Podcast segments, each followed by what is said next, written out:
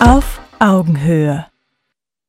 Liebe Community, herzlich willkommen zu einer weiteren Ausgabe auf Augenhöhe aus Düsseldorf. Ja, ähm, dieses Projekt äh, Fair Talk ist ein Projekt, das ist aus der Krise heraus entstanden, so dass in Momenten, in denen ich manchmal verzweifelt bin über das, was gerade hier in unserem Land passiert, ich mich immer wieder auch damit retten kann und sagen kann, die Krise hat auch gute Seiten. Die Krise hat viele gute Seiten, die Krise hat viele schlechte Seiten. Ähm, vielen Dank an dieser Stelle schon mal auch vorab für eure Unterstützung, ähm, die dieses Projekt überhaupt nur möglich macht. Ich äh, möchte euch jetzt das Thema vorstellen heute. Es heißt Einigkeit, Recht, Freiheit und äh, wir haben spannende Gäste eingeladen. Es sind fünf insgesamt mit einer Videoschalte. Ähm, ich begrüße ganz herzlich Bianca Bergler. Guten Abend. Ich begrüße ganz herzlich Christiane Ringeisen. Hallo. Hi. Schön, dass Sie da sind. ich begrüße Gordon Pankalla. Und ich äh, begrüße Klaus Götsch. Hallo. Und per Videoschalte den Fernsehkoch, vielen bekannt, Christian Rach. Hallo, Herr Rach. Hallo. Ähm, es hat jetzt eine halbe Stunde länger gedauert. Ähm, ich hoffe, das war okay, aber wir brauchen alle im Moment ein bisschen Geduld, oder? Ja, Geduld ist äh, eine große Zierde, aber äh, permanent. Es geht nie irgendwas sofort. Frau Bergler, ähm, Sie sind äh, Friseurmeisterin. Sie haben einen Friseursalon in äh, Dortmund Genau. und äh, Sie sind dadurch bekannt geworden. Sie haben in den ähm, Medien quasi ähm, dafür geworben, dass es so nicht weitergehen kann, aber auf Ihre ganz persönliche Art und Weise. Ähm, darüber wollen wir heute sprechen. Mhm. Ähm, Christiane Ringeisen, Rechtsanwältin, Mhm. ähm, Arbeitsrechtlerin, das ist richtig. Ja, genau. Und Sie richtig. beschäftigen sich im Moment ganz stark mit dem Thema auch äh, Mund-Nasenschutzmasken. Mund-Nasenschutzmasken insbesondere bei Kindern, ja. Genau. Gordon Pankalla, auch Arbeitsrechtler. Genau. Herr Pankalla, schön, dass Sie da sind. Sie waren schon einmal im Einzelinterview Genau, in der vor Sendung. Einigen Wochen war das, glaube ich, ne? Ja. Und äh, Klaus Götsch von den Unternehmern für Aufklärung. Ähm, wir haben das im Vorgespräch erfahren. Ähm, die Unternehmer für Aufklärung haben sich auch aus der Krise heraus gebildet. Das ist richtig, ja, genau. Also es war ein absolutes Muss, sich kennenzulernen. Es hat zwar eine ganze Weile gedauert, bis wir uns gefunden haben, aber irgendwann wurde der Unmut immer größer, nachdem viele von uns anfänglich äh, die Maßnahmen sogar noch mitgetragen haben und gesagt haben, gucken wir uns den ganzen Spaß mal an, aber eben nicht auf Kosten der gesamten Wirtschaft. Und einige Aktionen unserer Landeslenker waren dann einfach zu viel und die Dinge mussten hinterfragt werden. Und dann haben wir uns versucht, auf verschiedenen Wegen Gehör zu verschaffen. Und das gelingt aktuell ganz gut. Bevor wir sozusagen weiter in das Thema einsteigen, noch mal ein paar ganz kurze Regeln zu dieser Sendung. Wir haben ein paar Thesen mit der Redaktion zusammengestellt. Äh, Wir hatten das mal so, dass wir gesagt haben, wir haben fünf Thesen und die müssen wir nacheinander abarbeiten. Das haben wir geändert, weil wir gemerkt haben, über die eine These redet man vielleicht ein bisschen länger und die andere ein bisschen kürzer. Das heißt also, die Thesen sind da. Ähm, Wir haben neulich eine Aufzeichnung gehabt, da haben wir zwei Thesen geschafft von den sechs. Bin sehr gespannt, wie viele wir heute schaffen. Die Sendung Einigkeit, Recht, Freiheit. Ähm, Frau Bergler, erstmal so vorab. Was ist für Sie persönlich Freiheit? Freiheit war für mich ähm, persönlich, mal ins Café zu gehen, einen Cappuccino zu trinken, sich die Leute anzugucken, rummeln zu gehen, ein Auge für Mode zu haben, in Geschäfte zu schauen, was ist gerade Trend, welche Farben sind so angesagt, so ein bisschen Lifestyle und Esprit zu kriegen, in Urlaub zu fahren oder zu fliegen, ist schon lange her. Ähm, die Freiheit, mein Unternehmen zu führen, wie ich es für richtig halte. Ja, Freizeitaktivitäten einfach so wahrzunehmen, wie ich das gerade in mein Leben einbauen kann. Das war für mich Freiheit. Herr Rach, äh, wie sieht das im Moment bei Ihnen in der Branche mit Einigkeit aus? Wie einig ist man sich da? Naja, in der Gastronomie gibt es 2,3 Millionen Beschäftigte, äh, etwa 230.000 Betriebe. In der Regel sind das Einzelkämpfer. Ähm, Das heißt, eine große Einigkeit äh, war nie da aufgrund der Marktmacht. Ich glaube, es werden 100 Milliarden Euro umgesetzt. Wenn man die Veranstaltungsbranche noch dazu sieht mit 130 Milliarden, dann kommt man also auf eine stolze Summe. Und dann hat man insgesamt 3,4 Milliarden, äh, 3,4 äh, Millionen Mitarbeiter. Und die Einigkeit ist schwer, aber das ist ein Ergebnis natürlich dieser gesamten Anstrengung, dass zum Beispiel unser Arbeitgeberverband unglaublich aktiv ist und unglaublich sich einschaltet und Dinge äh, auch zum Positiven versucht zu drehen. Frau Ringeisen, Recht. Recht ist für mich immer was äh, Selbstverständliches gewesen, ist es auch heute noch, aber was ist Recht? Oh, ja. Das konnten mir schon die Professoren an der Uni nicht so beantworten. Ne? Was ist jetzt eigentlich Recht? Ne? Weil so dieses Recht haben, Recht bekommen, Recht durchsetzen sind drei verschiedene äh, Paar Schuhe. Ja, im Moment haben wir eigentlich einen Rechtsstaat, der nicht mehr funktioniert. Ja, das ist so das, was äh, uns halt umtreibt, so schon seit März letzten Jahres. Und das, ja. Herr Götsch, wie viel Freiheit braucht ein Unternehmer? Er braucht eine komplette unternehmerische Freiheit, um seine Unternehmen und ähm, die Belange seiner Mitarbeiter so gestalten zu können, wie sie in sein unternehmerisches Weltbild passt. Also das heißt, wir brauchen Selbstbestimmung und keine Bevormundung. Herr Pankalla, ähm, können Anwälte zur Einigkeit beitragen? Zur Einigkeit? Das ist jetzt schwierig. Ich dachte, ich werde jetzt auch nach dem Recht gefragt. Ja, Sie dürfen sich auch den Begriff Recht wünschen. Ja, ähm, Recht entwickelt sich ja immer weiter. Also Recht ist ja nicht ähm, starres System, sondern es verändert sich ja auch immer. Und momentan verändert sich es, äh, glaube ich, auch zum Schlechten, äh, indem wir halt Freiheitsrechte einschränken. Aber äh, für mich als Anwalt ist das wichtig, dass die Spielregeln des Rechts eingehalten werden. Und wenn ich dann natürlich Verhandlungen habe, wo noch nicht mal mehr ein Tatbestand äh, sozusagen überprüft wird. Und äh, die Richterin nachher sagt, äh, ja, äh, das hat mich gar nicht interessiert. Ja, mich hat nur interessiert, äh, dass jemand spazieren geht, obwohl wir so eine furchtbare pandemische Lage haben. Sagt er noch, heute sind wieder 500 Leute gestorben. Ja, aber da kommt es sich darauf an. Das Recht ist dann das, dass ich überprüfe, ob jemand überhaupt gegen sogenannte Regeln, was sind denn Regeln? Das sind Verordnungen, die strafbewehrt sind, äh, verstößt. Und wenn das nicht mehr funktioniert, dann haben wir ein Problem mit dem Rechtsstaat. Und ähm, das sagt ja auch unser lieber äh, Papier, ehemaliger Verfassungsrichter, hat ja auch darauf hingewiesen, Erosion des Rechtsstaates. Das heißt, man weiß ja gar nicht mehr, was, was Recht und Unrecht ist, weil sich auch die äh, Verordnungen ständig ändern. Ich war heute im Supermarkt, da steht da ein Schild, äh, Supermarkt, äh, Parkplatz, Maskenpflicht. Stimmt gar nicht mehr, weil wir hatten jetzt vor ein paar Tagen, glaube ich, ne, äh, mhm. ein Urteil, dass das nicht mehr aktuell ist. Und äh, das heißt, das äh, Schild ist falsch. Also momentan weiß schon offensichtlich niemand mehr, was Recht und Unrecht ist. Auch bei den Ordnungskräften, bei der Polizei, mhm. ähm, bei den Richtern. Und wir gehen in Richtung Ideologiestaat. Ja, und äh, das ist das Furchtbare, wo ich sage als, als Anwalt, stopp, so kann es nicht sein. Ja, und äh, zur Einheit äh, haben Sie mich gefragt. Einigkeit. Einigkeit, ja, äh, Einigkeit sehr schwierig, ja, weil äh, natürlich manche dieser einen Ideologie folgen, manche einer anderen Ideologie. Und äh, da scheint es wohl keine Einigkeit mehr zu geben, weil auch die ähm, Positionen so äh, hart gegenüberstehen, dass da schon nicht mal mehr eine Diskussion stattfindet.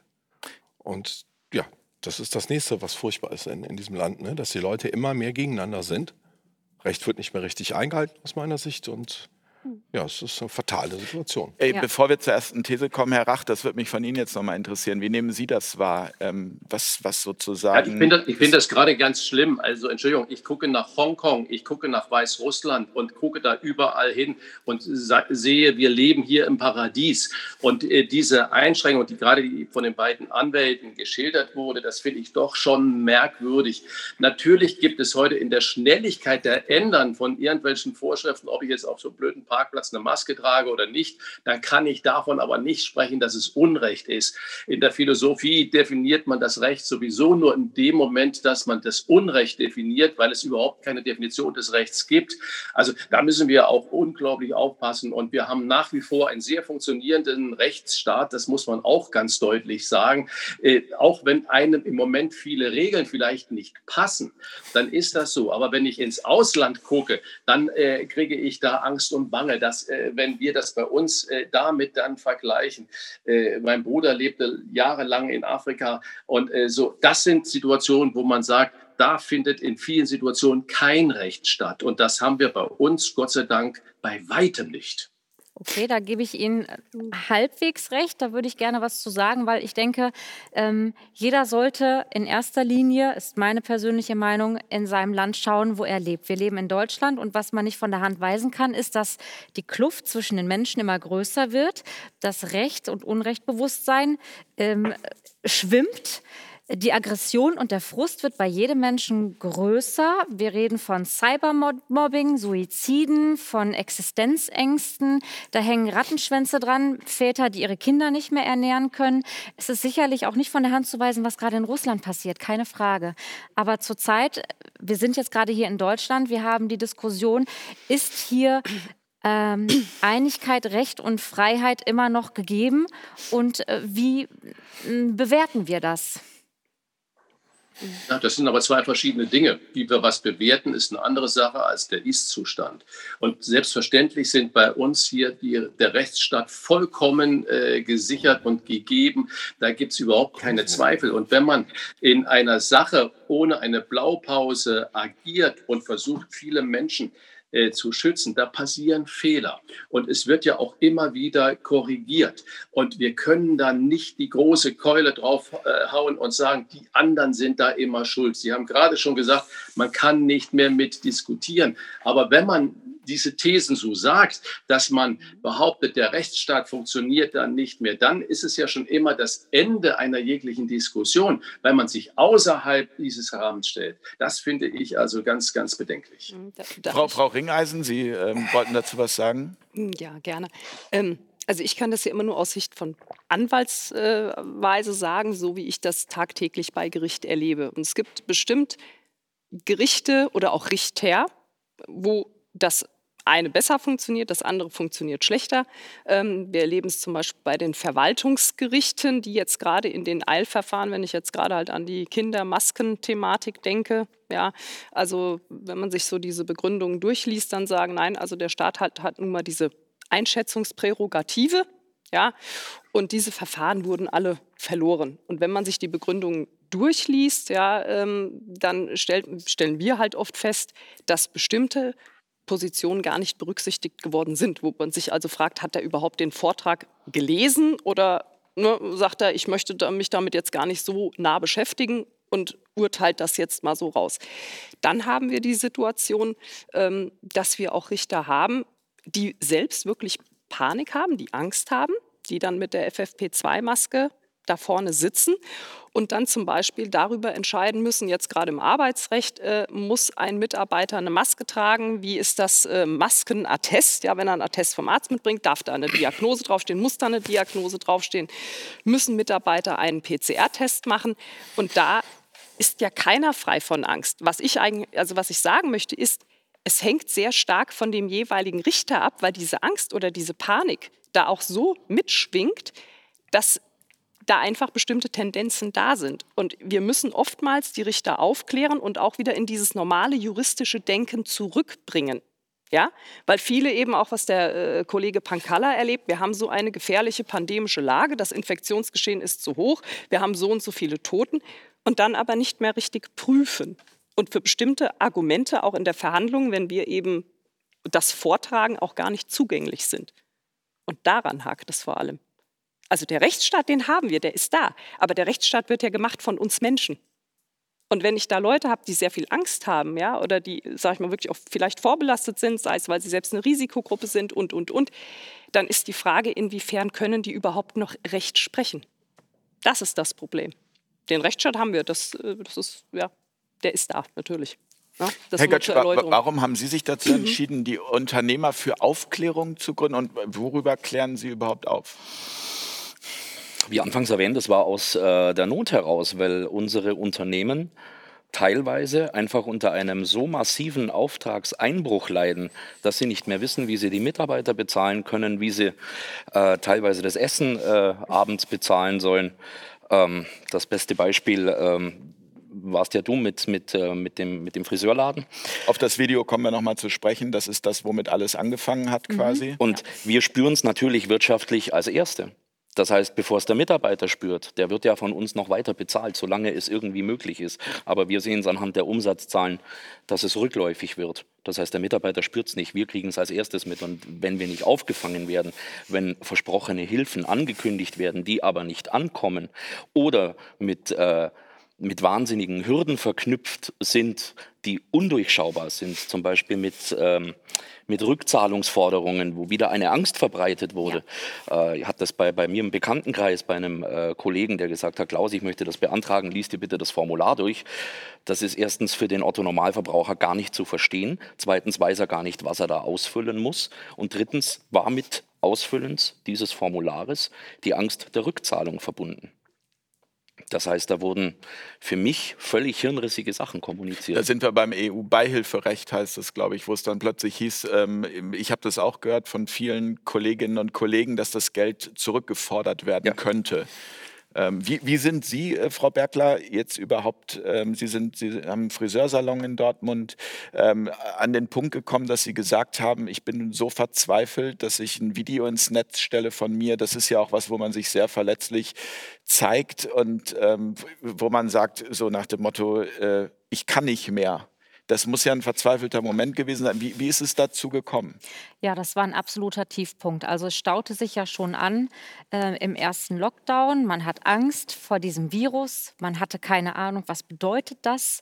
Man hätte auch nie davon, äh, wäre nie davon ausgegangen, dass das etwas geht, was uns noch ein ganzes Jahr beschäftigt, dass man noch einen zweiten Lockdown bekommt. Es staute sich ja Angst. Angst, Verzweiflung. Man macht am 16.12. zu. Man ist verzweifelt, weil das Weihnachtsgeschäft, wovon ein Friseur lebt, wir leben da so circa zwei, drei Monate von, wenn wir einen guten Umsatz gefahren haben, das ist unser Lieblingssaisongeschäft. Das hat man uns kaputt gemacht, ja. Da hat es schon Panik, oh je, 16.12., die Schotten gehen zu. Wie willst du das stemmen? Du hast noch nicht genug Einnahmen reingeholt, um die Mitarbeiter zu bezahlen. Du weißt ja aus dem ersten Lockdown, wie läuft das. Kurzarbeitergeld kommt sehr, sehr spät. Du musst als Unternehmer in Vorkasse gehen, ohne Einnahme. Das ist ja auch immer sehr interessant, wie man das so stemmen möchte. Ähm, dann die private Situation. Okay, du weißt, du hast keine Einnahmen. Das heißt, du kannst dir keinen Lohn ausbezahlen. Du weißt automatisch, okay, es geht jetzt wieder los, dass du dich beim Jobcenter melden musst. Dann kriegst du einen vereinfachten Antrag von 68 Seiten, bis du den ausgefüllt hast hast, dein Steuerberater Zeit hat. Der machte übrigens Betriebsferien äh, zwei Wochen. Das dauert dann halt auch alles ein bisschen. Dann kamen Briefe an eine alte Adresse. Naja, also diese Verzweiflung, Perspektivlosigkeit und dieses nicht mehr frei sein in seinem unternehmerischen Denken, sich in einer Spirale zu befinden. Eine Spirale geht immer abwärts und zu wissen, okay, das wird alles nicht wieder wie vorher sein. Du hast dich etwas refinanziert aus dem ersten Lockdown und landest schon im zweiten. Das war der Tiefpunkt ein Hilferuf an das Jobcenter, ein Wunsch nach einer empathischen Stimme, die mir am anderen Ende des Hörers sagt, okay, Frau Bergler. Wir helfen. Kacksituation, wir helfen, wir gucken, dass wir die Kuh vom Eis kriegen. Ich verstehe sie, zumindest das Gefühl, verstanden zu werden mit der Angst. Und wir gucken, was wir machen können. Das kam nicht. Es kam eher, ja, wir können für ihre Misere nichts. Sie müssen da die Politiker anrufen, ich muss mich an die Politik wenden. Jeder Otto-Normalverbraucher weiß, dass wir, die kleinen Leute, ganz schwierig oder ganz schwer Draht nach oben haben. Ich sage mal ganz bewusst nach oben. Ja. Ähm, ich fühlte mich eigentlich noch minderwertiger, als ich mich in diesem ganzen Lockdown fühlte und hilflos. Und das war der Punkt, wo ich gesagt habe, boah, jetzt geht gar nichts mehr hier. Ich habe keine Lust mehr, positiv zu denken und mich jeden Tag zu motivieren, es wird wieder alles gut und hoffentlich verlierst du deine Kunden nicht, weil ja auch viele in unserer Branche so eine Schattenwirtschaft betreiben, dass halt ne, die Leute zu jemandem hingehen und werden im Keller dann gefärbt mhm. oder bekommen dann einen Haarschnitt. Ich gucke automatisch immer jeden an, wenn ich unterwegs bin, war der jetzt bei irgendeinem Kollegen, der Schattenwirtschaft betreibt ne, und muss mich dann echt mit meiner Wut auch zurückhalten, wenn ich sehe, okay, da war jemand irgendwo, hat sich im Keller die Haare schneiden lassen. Es war so diese Kombination aus nach dem Motto, ich kann das Geschäft nicht machen und ich versuche ehrlich zu bleiben, aber da... Äh, so geht es mir seit letztes Jahr März, ganz genau. Und es war der Punkt erreicht, wo ich dachte, jetzt habe ich da keinen Bock mehr drauf. Ich habe angefangen, dass, ich habe das Handy weggeschmissen, ich habe geschrien, ich habe geflucht und habe zu meiner Partnerin gesagt, nimm das Video auf. Ich habe da einen Schlafanzug an, ich habe da nicht gemachte Haare, ich habe den ganzen Morgen geweint, weil ich aufs Geschäftskonto geguckt hatte. Und mir war wichtig, mir Luft zu machen. Und in dem Moment, wo wir das aufgenommen haben, habe ich zu meiner Partnerin gesagt, schick mir das bitte. Und ich wollte meine Gäste, meine Kunden und meine Freunde wissen lassen, wie es mir geht. Weil viele denken ja, gut, da ist ein Unternehmen, der Staat sagt, die Friseure oder die Unternehmen werden aufgefangen. Und nach dem ersten Lockdown gehst du in dein Geschäft und die Kunden sagen, Mensch, ihr habt ja tolle Hilfe bekommen. Dass wir das aber zurückzahlen müssen, weil wir vielleicht in Vorkasse für unsere Löhne für die Mitarbeiter gegangen sind, das kommuniziere ich gar nicht beim Gast. Oder dass jetzt Überbrückungshilfen gar nicht beantragt werden konnten kommuniziere ich gar nicht. Aber mir war wichtig, in dem Moment mal aufzuklären, was das für Unternehmen heißt. Und nicht nur für Friseure, sondern auch für Gastro und für Tätowierer, die ganze Beautybranche, die daran hängt, Fitnessstudios. Ja? Wir wurden da nicht aufgefangen. Und ich kann sagen, bis heute, ich glaube, ich weiß gar nicht, der wievielte heute ist, die Zeit schwimmt mir ja so davon. Ja? Es ist noch keine Überbrückungshilfe angekommen. Ich, ich, bevor ich gleich einmal zu Herrn Pankalla gehe, aber Herr Rach, das würde mich an der Stelle interessieren. Ähm, können Sie die Verzweiflung äh, nachvollziehen? Ja, die Verzweiflung ist ja bei vielen da. Aber das hat nichts mit dem Rechtssystem zu tun, sondern das ist einfach ein Verwaltungssystem, wo wir überreguliert sind in vielen Situationen, wo es vielleicht innerhalb von Verwaltungsabteilungen Ärger gibt und äh, nicht Dienst äh, so wie er sein sollte. Die Idee zu helfen, die war zweifelsohne sehr gut. Die Umsetzung die ist mangelhaft. Das heißt also, der politische Wille zu sagen, wir unterstützen den Friseurladen, den Gastroladen, die Reisebranche, wen auch immer, der ist zweifelsohne da. Nur dann sind wir da halt immer wieder unglaublich kompliziert in der Abwicklung. Äh, da ich natürlich annehme, dass es auch bei Ihnen seit dem 1.1. die TSE-Verordnung, die Kassensicherungsverordnung gibt und dass Ihre Kasse natürlich sofort eins zu eins kompatibel mit dem Finanzamt ist, wäre die simpelste Lösung, das Finanzamt muss drei Knopfdrücke machen, nämlich Umsatz 2019, und äh, dann gucken, was war das, die Fixkosten und dann überweist man sofort diesen Betrag. Wäre völlig simpel, ohne bürokratischen Aufwand. Da hapert es in der Verwaltung, aber nicht in dem politischen äh, Absicht und in dem Willen. Natürlich kämpfen ganz, ganz viele Leute jetzt um die Existenz. Das ist zweifelsohne so. Und wenn man aber jetzt zum Beispiel das, was dann gestern in Berlin stattgefunden hat, äh, ernst nimmt und die Leute jetzt daran misst und sagt, jetzt muss das Ganze umgesetzt werden. Und äh, wenn dann ein Steuerberater vor Weihnachten in Urlaub geht, dann würde ich sagen, das ist der falsche Steuerberater, der sie dann da in der Situation alleine lässt. Und eine Dame im Arbeitsamt, die ist natürlich auch äh, völlig überfordert, weil sie mit diesen neuen Situationen eigentlich da nichts zu tun hat. Ich verstehe das Ansinnen, dass man diese Kollegen dann dort im Jobcenter fragt fragt und sagt, okay, ich brauche eure Unterstützung. Aber die sind da einfach auch nur Menschen und absolut damit überfordert. Also ist die Ansprechpartner, ist die Verwaltungsebene und äh, die kann man, da sollten die Rechtsanwälte natürlich die Verwaltung dazu bringen, das, was da politischer Wille ist, in der Verwaltung auch umzusetzen. Und daran hapert es gewaltig. So ganz stimmt, das, nicht, das stimmt nicht so ganz. Also äh, Helge Braun hat selbst äh, gesagt, dass, dass ähm, Bundesfinanzministerium und das Wirtschaftsministerium Streitigkeiten haben über die. Ja, klar, sei ja. Ne? Also, das ist es schon auch äh, ein politischer Aspekt. Es ist ein Verwaltungsaspekt, aber es ist auch ein politischer Aspekt. Und ähm, dass die Dame am Telefon verzweifelt ist, alles gut.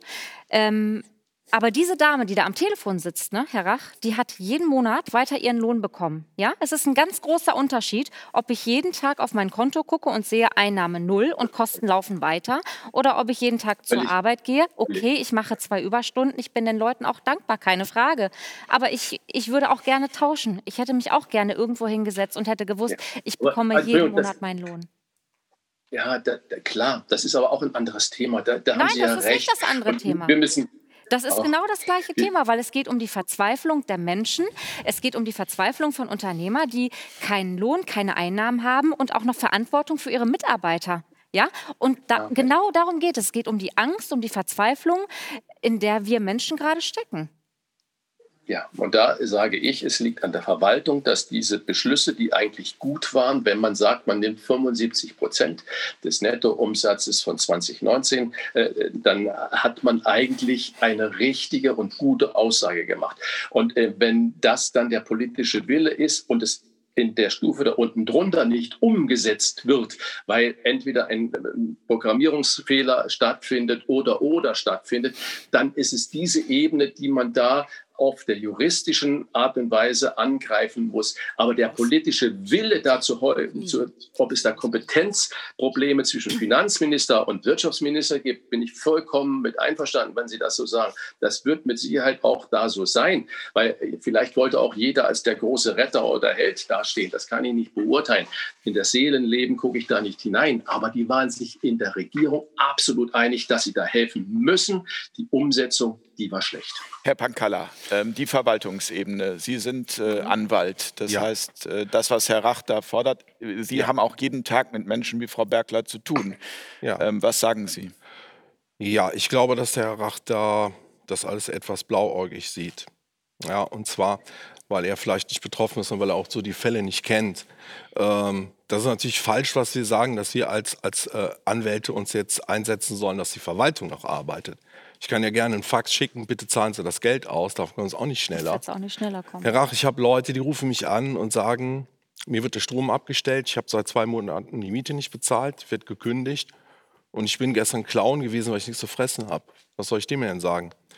Und ähm, Sie haben ja selber auch von Regeln jetzt gesprochen. Es sind keine Regeln, das sind, das sind Gesetze, die hier bestehen. Genau und das sind die Leute, die hier durch ihre Steuerzahlungen eigentlich den Staat aufrechterhalten und denen wird die Möglichkeit kaputt gemacht, äh, ihr Geschäft zu betreiben. Und auch schon das ist rechtswidrig, weil es dafür gar keine Grundlage gibt. Es äh, verstößt gegen zahlreiche Gesetze. Das wird hier aber nicht festgestellt. Da können Sie mir nicht erzählen, der Rechtsstaat funktioniert noch. Ich frage jetzt einfach mal zurück an Sie.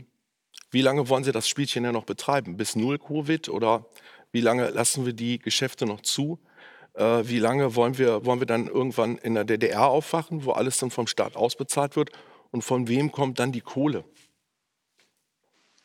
Das ist ja jetzt nicht eine ernste Frage. An Doch, das ist eine ernste Frage. Sie vertreten doch diese Theorie, nein, nein, dass das alles gut ist nein, und dass die, dass die Unternehmer auf Almosen angewiesen sind und dass das so toll ist. Das haben Sie doch eben gesagt. Ich sage, lass die Leute arbeiten. Ich frage Sie, wie lange wollen Sie ja. das jetzt noch machen? Nein, nein. Sie kochen ich, ja am Fernsehen, nicht vor Ort. Dann kann man das leicht erzählen, wenn man da nicht betroffen ist. Aber Sie müssen sich auch mal in die anderen hineinversetzen. Und ich erzähle Ihnen, mir ruhig, mich rufen Leute jeden an, die sagen... Tag in die... Naja, ja. okay. Gut. Ich, ich versetze mich jeden Tag in die äh, Leute und ich mache nicht ein Spielchen. Allein das Wording, was Sie da benutzen, ist einfach unsachlich und das hat nichts mit der Situation zu tun. Das ist aber und äh, wenn, wenn, das, wenn, Bitte? Also, also ich denke, das was, also die Sendung heißt Fair Talk und es ist einfach wichtig. Also ich finde, alle Meinungen sind hier willkommen, aber dennoch sollten wir irgendwie auf beiden Seiten da äh, sachlich hm. bleiben. Also das. Ja, ich, ich, sage mich also ich möchte, Leute an, ich verstehe ja, die, er sagt, äh, das ist äh, unsachlich, was ich erzähle. Naja, aber es geht das ja einfach darum, dass, dass wir hier, ne, also am Ende geht es darum eine Lösung oder es geht auch einfach ja. darum, wie kommen wir voran und es geht nicht darum irgendwie, dass wir uns im Detail darüber streiten, was sachlich, unsachlich. Also äh, am Ende ist es doch, Frau Bergler muss geholfen werden. Ähm, allen muss geholfen werden, die am Ende darunter leiden. Und die Frage ist, wie schaffen wir das? Und da ist auch nicht die Frage, ob ich einen falschen Steuerberater habe. Solche Dinge, ne? Das ist, das, ich bin so leid, solche Aussagen zu hören wie, Frau Bergler ist in der Situation, weil sie hat keine Rücklagen geschaffen. Bullshit. Ich habe ein, ein tolles Geschäft, was fast zehn Jahre alt werden darf, am 4.6. Ich habe sehr wohl Rücklagen geschaffen. Aber zwei Lockdowns hinzulegen mit einem Friseurgeschäft ist not so easy, um das mal zu sagen.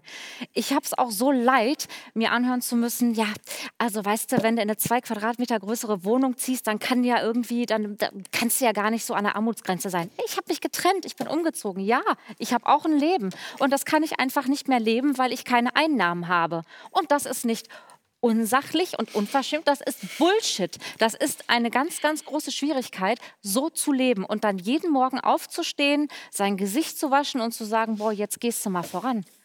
Wir sind am Ende. Das können die wenigsten. Die wenigsten kriegen das hin, sich morgens noch irgendwas ins Gesicht zu schmieren und zu sagen, okay, let's go. Na, ich würde jetzt mal von Herrn Götsch mhm. gerne hören, Unternehmer für Aufklärung. Also ähm, ist das jetzt ein Extremfall?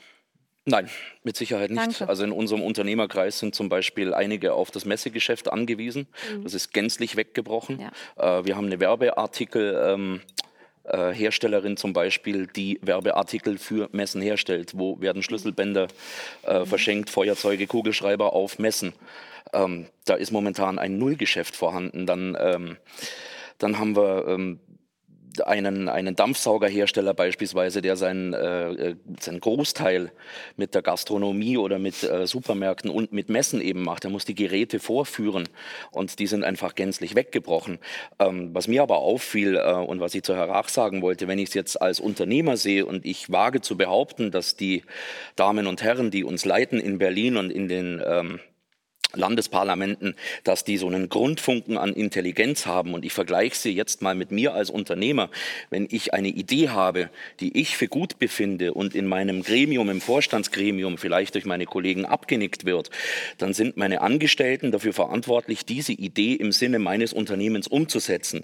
Wenn sie sagen, dass wir verwalterisch komplett scheitern, muss ich mich fragen, was hat sich Herr Söder, was hat sich Frau Merkel für eine Verwaltung angestellt? Das kann ja nicht sein. Beispielsweise die Künstler. Ich kann mich noch ganz genau erinnern, ich führe ein Tonstudio, das heißt, ich habe sehr viel mit Künstlern zu tun. Söder stand am 16. April 2020 ganz groß vor der Kamera, hat sich gefeiert und hat gesagt, kein Künstler wird vergessen. Hm. Vier Wochen später waren die Künstler immer noch vergessen, aber hm. bereits acht Wochen im Lockdown. Es ja. gab noch nicht mal ein Formular, wo ein Künstler einen Antrag auf mhm. Hilfe stellen konnte. Weitere vier Wochen gab es immer noch kein Formular. Wir sprechen hier von einem Formular. Da schreibe ich in zehn Minuten runter, wenn ich wirklich helfen möchte. Dann ging es auf einmal, aber dann kam äh, vom Söder der Spruch, ja, wir müssen ja erstmal nachprüfen, wer überhaupt Künstler ist beziehungsweise das wurde über seine Landesregierung so kommuniziert. Ob es von ihm selber kam, weiß ich nicht. Auf jeden Fall wäre das ein leichtes gewesen. Es gibt in Deutschland eine Künstlersozialkasse, die KSK. Mhm. Über die sind sehr, sehr viele Künstler versichert. Wenn ich denen wirklich helfen möchte, mhm. dann sage ich, jetzt gucke ich, wer in Bayern ist alles in der KSK versichert. Wir sprechen da von deutschlandweit 200.000 Mitglieder. Das sind nicht so viele. Wenn er wirklich helfen will, dann überweise ich denen pauschal 4.000 Euro und sage, bitteschön. Dann gibt es viele Freiberufler, die müssen nachweisen, dass sie künstlerisch äh, aktiv sind. Aber das wäre doch ein leichtes gewesen. Und das sage ich als ländlicher Tonstudiobetreiber. Habe weder studiert, kein Doktortitel, gar nichts. Und die sitzen da oben und haben irgendwelche hirnrissigen Ideen, die ihre eigenen Angestellten, die Arbeitsämter, die ganzen Verwaltungsämter, die Gesundheitsämter, die Landratsämter nicht durchsetzen können. Dann frage ich mich, wer sitzt da? Hm. Ja. Ja, ja nochmal eine Sache auch zum Thema äh, Recht, Willkür. Da muss man nochmal, denke ich, ganz klar auch was sagen, was jetzt auch die Restaurantschließungen, Schließungen von Friseurhandwerk, ne? also diesen ganzen Bereich ja angeht. Es ist ja immer äh, das Thema mit den sogenannten Inzidenzen. Ne? Die Fälle und dann müssen wir da hinkommen und dann müssen wir hier hinkommen. Und dann ist ja für uns Anwälte auch immer wichtig so die Faktenlage. Ja, und ich kann mich jetzt entsinnen, so wie ich das auch der Presse entnommen habe, dass es zum Beispiel gerade bei der Gastronomie, die sehr gute Vorkehrungen getroffen haben, ich habe selbst auch Freunde, die Gastronomie haben. Da wurden Plexiglasscheiben installiert, da wurden Lüftungsanlagen installiert. Also man hat investiert. Man hat mhm. investiert und vor allem gab es also ich habe nichts finden können, weder beim Robert Koch Institut noch sonst wo, wo man festmachen konnte, Gastronomie sind Pandemietreiber.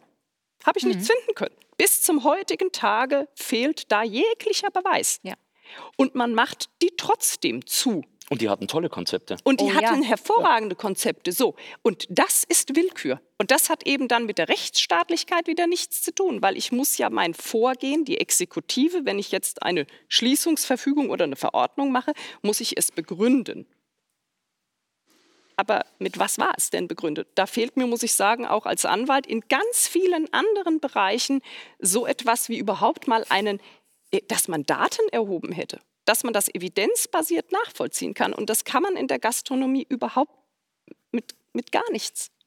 Und man macht sie zu. Und die Leute haben ja ganz hervorragende Konzepte erarbeitet. Ich habe selber Freunde, die haben gesagt, wenn das Ordnungsamt hier vorbeikommt, das prüfen würde, das ist überhaupt kein Problem. Mhm.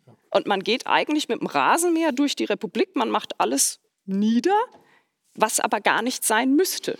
Also bin ich wieder beim Verhältnismäßigkeitsprinzip was ja auch Rechtsstaatsprinzip ist. Und das ist in ganz vielen Sachen einfach nicht gewahrt. Und das ist aber Aufgabe des Staates, genau dafür zu sorgen. Es ist auch Aufgabe eines Robert Koch Instituts, endlich mal Daten zu liefern. Und nicht nur, oh, wir rechnen nach oben und es könnte sein das. Und morgen haben wir eine Inzidenz von 50 und übermorgen machen wir eine Inzidenz von 35. Wozu? Das ist also für, für mich auch rechtlich überhaupt nicht nachvollziehbar. Herr Rach, kann das sein, dass die, also dass die Politik das, was wir hier besprechen, einfach nicht mitbekommt? Also, äh, diese, also ich nehme hier eine Verzweiflung wahr, eine Verzweiflung und äh, es scheint ja, so wie Herr Götzsches auch berichtet, tatsächlich so zu sein, dass es nicht Einzelfallbeispiele sind, was uns übrigens auch, wenn wir, also wir haben zu dieser Sendung viel recherchiert und mit vielen Menschen gesprochen, ähm, was tatsächlich dazu führt, dass man mittlerweile tatsächlich auch im eigenen Kreis viele Leute kennt, die in dramatische Probleme ähm, kommen. Ist die, also ist die Politik einfach äh, zu abgehoben? Weiß die Politik nicht mehr, was wirklich passiert? Ja, mit Sicherheit gibt es äh, nicht, was wirklich passiert. Ich glaube, die wissen schon, was an äh, in der Bevölkerung passiert, mit vielen Existenzen passiert. Äh, aber sie haben keine Lösung äh, für diese Situation, wo sie noch keine Lösung haben können. Das, was gerade gesagt wurde. Äh, natürlich wissen wir immer noch nicht, wo die ganzen Infektionen herkommen. Ist es Schule? Ist es Kindergarten? Ist es Gastronomie? Ist es der Friseur? Irgendwo müssen sie herkommen. Das heißt also, ist diese Untersuchungen, die gibt es noch nicht, wo man genau genau weiß, wie die Ansteckung wo passiert. Es ist der öffentliche Nahverkehr. Es ist noch nicht so, dass die Wissenschaft sagt, das ist eindeutig jetzt so bewiesen, wir wissen, woher es kommt. Und äh, da hat man natürlich leider, ich bin ja selber Gastronom gewesen, äh, mit denen, wo die meisten Menschen sich aufhalten, leider angefangen. Das ist fatal, das ist grausam, obwohl sich viele daran halten, in geschlossenen Räumen, völlig richtig. Wenn man aber äh, in den anderen Zeiten die Menschen in großen Trauben, in den Bars, was ja auch Gastronomie ist, stehen gesehen hat, dann äh, war Handlungsbedarf äh, einfach vollkommen gegeben. Und ähm, das kann nie immer gerecht sein. Das entschuldigt überhaupt nicht ein Vertun in irgendeine Richtung. Und es entschuldigt auch nicht den Schaden, den man damit angerichtet hat. Aber an irgendeiner Stelle muss man eingreifen und muss versuchen, das Ganze in den Griff zu bekommen. Herr Pankalla, äh, die, die, also, das heißt, wir reden hier über die wirtschaftlichen Kollateralschäden, nennen wir es mal so, und das, was sich daraus ähm, ergibt. Ähm, genau. Wie sehen Sie das? Ist das, ist das, also ist das richtig von der Politik also auch mit in die Rechnung äh, eingeflossen, die Kollateralschäden und das, was sich daraus ergibt. Frau ja. Bergler hat es im Vorgespräch gesagt, dass äh, es auch Suizide zum Beispiel in ihrem Bekanntenkreis bereits äh, ja. gab. Gut, da würde man jetzt wieder sagen, sind die auf Corona zurückzuführen oder also das ist ja immer die große Frage. Ähm die sind auf Angst und Verzweiflung zurückzuführen. Und übrigens, es gibt eine Infektionsrate von uns beim Friseurhandwerk bei 0,06 Prozent. Also man weiß sehr wohl, dass die Friseure, ist nachzulesen übrigens, dass die Friseure nicht der Auslöser dafür sind. Und das ist wieder so dieses, mhm. ich suche mal die Schuld bei jemand anderen. Also mhm. wir haben für Versteck. so viele Tausende von Euro haben wir äh, Hygienekonzepte auf die Beine gestellt, dass, dass viele Gäste bei uns gesagt haben, man könnte hier echt OPs durchführen. Wir mhm. in der Beautybranche, die Gastronomen, wir leben Hygiene. Das ist unser Steckenpferd. Das lernen wir von der Pike auf. Und Suizide sind aufgrund nicht von Corona-Erkrankungen, sondern aus der ganzen verzweifelten Situation heraus entstanden. Die Ängste, dass die Menschen nicht mehr klar denken können. Eine, die noch so gerade eben von einer aus Bayern davon abgehalten worden ist, sich den Strick zu nehmen. Der lag schon auf dem Tisch und wäre die Kollegin nicht gegangen und hätte gesagt, du machst jetzt verdammt noch mal die Tür auf, dann wäre diese Kollegin gar nicht mehr am Leben. Ja, es ist halt die Abwägung, wie Sie sagen. Wo sind die Schäden durch den Virus? Wo sind die Schäden äh, durch Arbeitslosigkeit, äh, durch Verzweiflung, ja. Depression? Und ich wollte auch noch mal auf den Herrn Rach eingehen und sagen, Sie haben natürlich recht die Verwaltung, ist das dann schuld und arbeitet nicht richtig? Da können wir als Juristen aber nicht sagen. Was ich halt nur sagen wollte, ist, dass äh, schon die ganze Schließung meiner Ansicht nach rechtswidrig ist. Äh, es steht ja auch so im Infektionsschutzgesetz in 28a, dass eine mhm. Abwägung stattfinden muss. Und äh, die scheint hier nicht stattzufinden. Sie haben ja gerade die Infektionsquote beim ja. Friseur gesagt. Oder wenn ich auf die allgemeine Infektionsquote oder auf die Sterberate des letzten Jahres zu sprechen komme, dann halte ich das einfach für äh, weit überzogen, was hier äh, gemacht wird, äh, Leuten die Existenz zu nehmen. Ja? Und äh, letzten Endes, ein Virus haben wir noch nie aus, ausgerottet, zu keiner nee. Zeit. Äh, das heißt, deswegen die Frage an Herr Rach, wie lange wollen wir es noch machen? Sie werden es nie auf Null kriegen, Herr Rach. Mit einer gewissen Gefahr müssen wir halt einfach äh, irgendwo auch leben. Das ist das, was ich meine. Und wenn Sie jetzt die Schäden jetzt schon sehen, die jetzt hier äh, passiert sind, und die Verzweiflung, ähm, dann muss man einfach irgendwann mal sagen, da muss es Öffnung geben. Dann müssen wir halt mit einer Gefahr leben. Ja? So und, wie wir jetzt in äh, anderen Bereichen im Straßenverkehr oder beim, genau, ich habe gerade zum Beispiel genau. ähm, Zahlen auch gesehen bei Passivrauchen oder Alkoholmissbrauch ja. oder anderen Dingen auch mit äh, diesen genau. Schäden leben. Und sonst ja. müssen wir auch sagen, wir müssen es verbieten. Wir müssen Alkohol verbieten, wir müssen Rauchen verbieten. Verstehe ich richtig, ja. Mir wird also, ja auch das Rauchen ständig verboten. Ne? äh, nee, aber klar, äh, es gibt da eine Möglichkeit, sich selbst zu gefährden oder andere zu gefährden. Und hier reden wir immer von so einer Drittgefährdung, die wir irgendwo haben. Äh, jetzt ist es für mich die Frage, ob freie Menschen das nicht eigentlich selber entscheiden können, in welche Gefahrensituationen sie sich bringen. Hier wird ja immer von der Drittgefährdung äh, gesprochen, ja.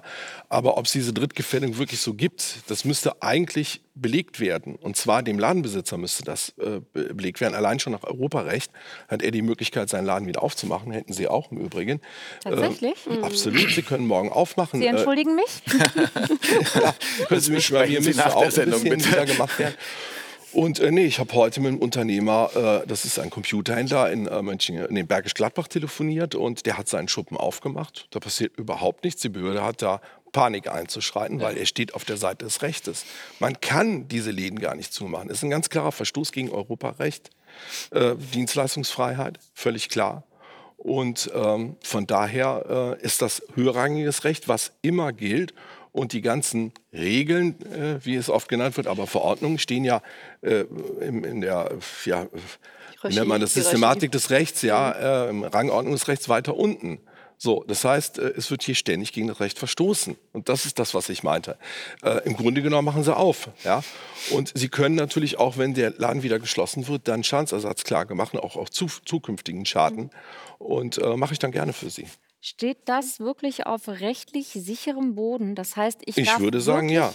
Ich darf wirklich mein Baby wieder aufmachen? Ich darf arbeiten also ich und es kommt sagen, keiner ja, also und sagt, ich kriege eine Strafe? Der, der Computerladen hat seit Wir haben drei, jetzt zwei Anwälte hier, von daher, also das ist jetzt für mich, der also das habe ich auch noch nicht seit drei gehört. Wochen äh, hat er geöffnet und es passiert überhaupt nichts. Ja, äh, kann natürlich sein, dass zugemacht wird, dann äh, könnten Sie eine Strafe bekommen, eine Ordnungsstrafe. Mhm. Gegen die könnten wir Einspruch erheben und ich würde dann auch direkt Klage auf zukünftige äh, Schäden, würde ich an Ihrer Stelle machen. Das ist das Thema der Eigenverantwortung. Also lasst uns die Läden wieder aufsperren und jeder, der beispielsweise eine Maske, ich kenne viele Masken, äh, ja, ich kenne auch viele Verweigerer, die es einfach nicht möchten, ich kenne aber auch einige Leute, die tatsächlich mhm. gesundheitliche Probleme haben und keine Maske tragen können. Mich persönlich muss niemand schützen. Und äh, was wurde uns jetzt eingetrichtert? Wir müssen die Masken tragen, um andere zu schützen. Nein, muss ich nicht. Ich musste mich mein ganzes Leben lang schon immer selber schützen.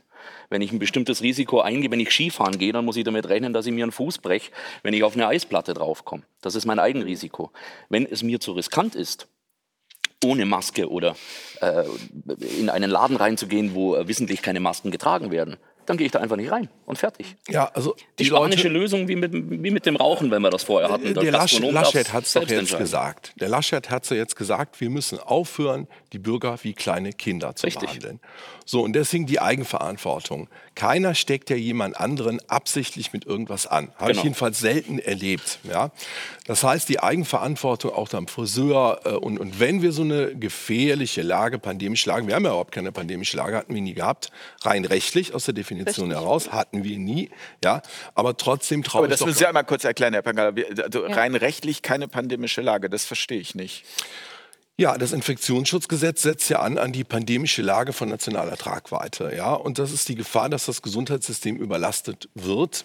Mhm. Und äh, die Situation hatten wir die ganze Zeit nicht. Ja, also die Juristen, der Professor äh, Kingreen hat das, glaube ich, äh, festgestellt. Also es sind zwei Voraussetzungen. Die WHO beschließt das, ja, das lag vor, und wir haben Überlastung des Gesundheitssystems. Und da haben die ähm, Juristen in dem äh, Gesetzgebungsverfahren gesagt, liegt aber momentan nicht vor, müsste also beschlossen werden, pandemische Lage aufgehoben. Und wenn sie dann wirklich da ist, kann man sie wieder beschließen. Richtig. Wir haben sie aber tatsächlich nie gehabt. Und es gibt keine Überforderung des Gesundheitssystems. Gibt das es wird nicht. aber ziemlich Machen Sie das mal die Mediziner bitte. Ja, okay, gut. Äh, äh wir sind ja vom Recht hier. Da, das ist ja das Ding, das ein Mediziner dann immer sagt. Ja, wenn ich jetzt irgendwie so einen Virenforscher von der Uni Köln frage, ja, der, der wird natürlich immer erzählen, ja, die Viren, das ist das Allerschlimmste, hat sich das ganze Leben mit beschäftigt. Und wir haben uns eben mit Recht beschäftigt. Und da stehen die Meinungen dann ein bisschen gegenüber, sage ich mal. Wir haben das aber auch tatsächlich und, gemacht im Unternehmerkreis, wenn ich unterbrechen darf, mhm. Mediziner. Ich würde gerne noch einen Satz zum ja. Herrn Rach sagen. Ja. Wichtig ist, dass wir zusammenfinden ja, äh, und da einen Mittelweg finden. Ja? Mhm. Und dann ist es auch gut für mich. So, aber dieser Mittelweg, der fehlt mir momentan. Es ist zu einseitig Richtung Schließen und so weiter. Und die Folgen überwiegen schon dem, äh, dem was man eigentlich retten will. Und also die Kollateralschäden. Ja. ja. Und, und äh, das ist mhm. mein Problem. Abgesehen von, von, von dem Geld, wie, mhm. wie wir es eigentlich alle irgendwann mal bezahlen wollen. Ja. Und das ist das, habe ich ja einfach auch gesagt, wir stehen uns so da gegenüber, dass wir davon wegkommen, dass wir da wieder zusammenkommen deswegen auch sehr gut jetzt hier das äh, Streitgespräch. Vielleicht schaffen wir das ja hier dann wenigstens mal. Dass das jede Seite mal so ein, ein, bisschen nachgibt und sagt, wir gehen auf den anderen zu. Und es muss mehr Öffnung geben. Ja, das ist völlig klar. Wir können diese Leute nicht pleite gehen lassen. Nein, ja? Vernichten ihre Existenzen mhm. hier. Ja. Darf ich gerade noch mal was sagen? Und dann Herr Götsch, ja. Ja, das ist mir noch mal ganz wichtig. Ich habe mir das auch mal äh, zum Thema, welche Gruppen sind vor allem schutzbedürftig also welche, ja, weil wie gesagt, wir haben keinen absoluten Lebensschutz. Also Sie waren jetzt die vulnerablen Genau, Gruppen. die vulnerablen Gruppen. Ich habe das mal geschaut. Also in Hessen waren, ich glaube, über 80 Prozent der Corona-Verstorbenen oder mit einem positiven Test in Alters- und Pflegeheimen anzutreffen. Hm. Äh, bundesweit im Übrigen auch zu, also zwischen 70 und 85 Prozent. Der, der Prozentsatz ist enorm hoch, also gerade in den Alters- und Pflegeheimen. So.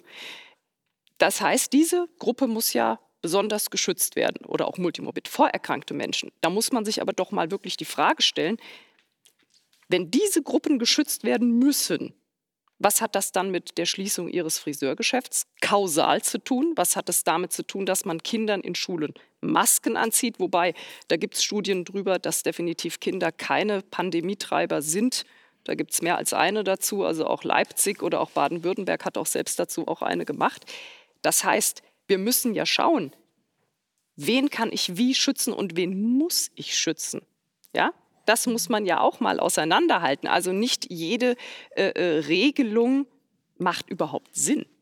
Ja, weil das allgemeine Lebensrisiko haben wir. Also wir werden uns immer mit irgendwas an irgendwas erkranken, aber für einen jungen, gesunden Menschen stellt das jetzt nicht das Risiko dar, wie wenn ich zum Beispiel an Ebola erkranke, wo ich eine durchschnittliche Mortalitätsrate von 60 Prozent habe oder was. Also das heißt nicht, ich erkranke an Covid-19 und sterbe. Das wird medial ja so viel transportiert. Das sind auch schreckliche Bilder. Ich kenne auch Leute, die daran erkrankt sind. Ich kenne Leute, die im Krankenhaus waren. Ich kenne Leute, die hatten nur einen leichten Schnupfen. Ja, aber das ist immer wichtig, auch bei der Verhältnismäßigkeitsprüfung. Wer ist schutzbedürftig und wie kann ich die Personengruppen schützen? Und nicht, ich habe ein Konzept, was ich auf 83 Millionen Menschen anwende. Das ist mir nochmal ganz wichtig, nochmal rauszuarbeiten ja. auch. Ich frage mich ja. immer noch, wer wirklich an dem Covid-19 gestorben ist. Ja, im das Zusammenhang. Ja, wenn ich ja. mir die Todeszahlen angucke, und das ist ja nicht wegzudiskutieren, ja. sind die meisten Leute über 80 Jahre alt gewesen. Ja? Vielleicht wären sie auch so gestorben. Alter, ja. mhm. Vielleicht war der Covid nur der Rest. Äh, so, das ja? das hätte aber auch mhm. eine Grippe sein können. Wir können aber auch nicht auseinanderhalten nach den Testungen, ob es eine Grippe war oder ob es der Covid war. Warum werden denn keine Obduktionen durchgeführt? Nach wie vor. Wenn, wenn ich jetzt wirklich eine furchtbare mhm. Pandemie habe, dann hätte ich ja aus, aus Sicht der Politik ähm, ein Interesse daran festzustellen, mhm woran sind die Leute wirklich gestorben? Das ist übrigens Warum etwas, was, was, um das mal kurz noch äh, einzubringen, mhm. habe ich gerade gehört, was Herr Professor Püschel ähm, jetzt im NDR Anfang Februar gefordert mhm. hat. Also mehr Obduktion nach dem Motto, mhm. wir lernen von den Toten für die Lebenden. Ja. Richtig, genau. Und auch bei diesen ganzen Inzidenzzahlen, die ja meiner Ansicht nach äh, die äh, wirklichen Zahlen halt äh, ein bisschen verdecken. Das hört sich natürlich furchtbar an, wenn man sagt, eine Inzidenz von 91 ja, sind auf äh, meine Heimatstadt Köln umgerechnet 0,09 1 Prozent. Ja, das muss man sich einfach mal, wenn die Leute das hören würden, würde das weniger beunruhigen. Ja. Und äh, wie die Zahl zustande kommt, dann frage ich auch mal das Gesundheitsamt äh, Köln, gib mir doch mal bitte Informationen. Sind diese Leute positiv getestet oder sind sie wirklich erkrankt? Mhm. Hat sie ein Arzt sie untersucht? Ja?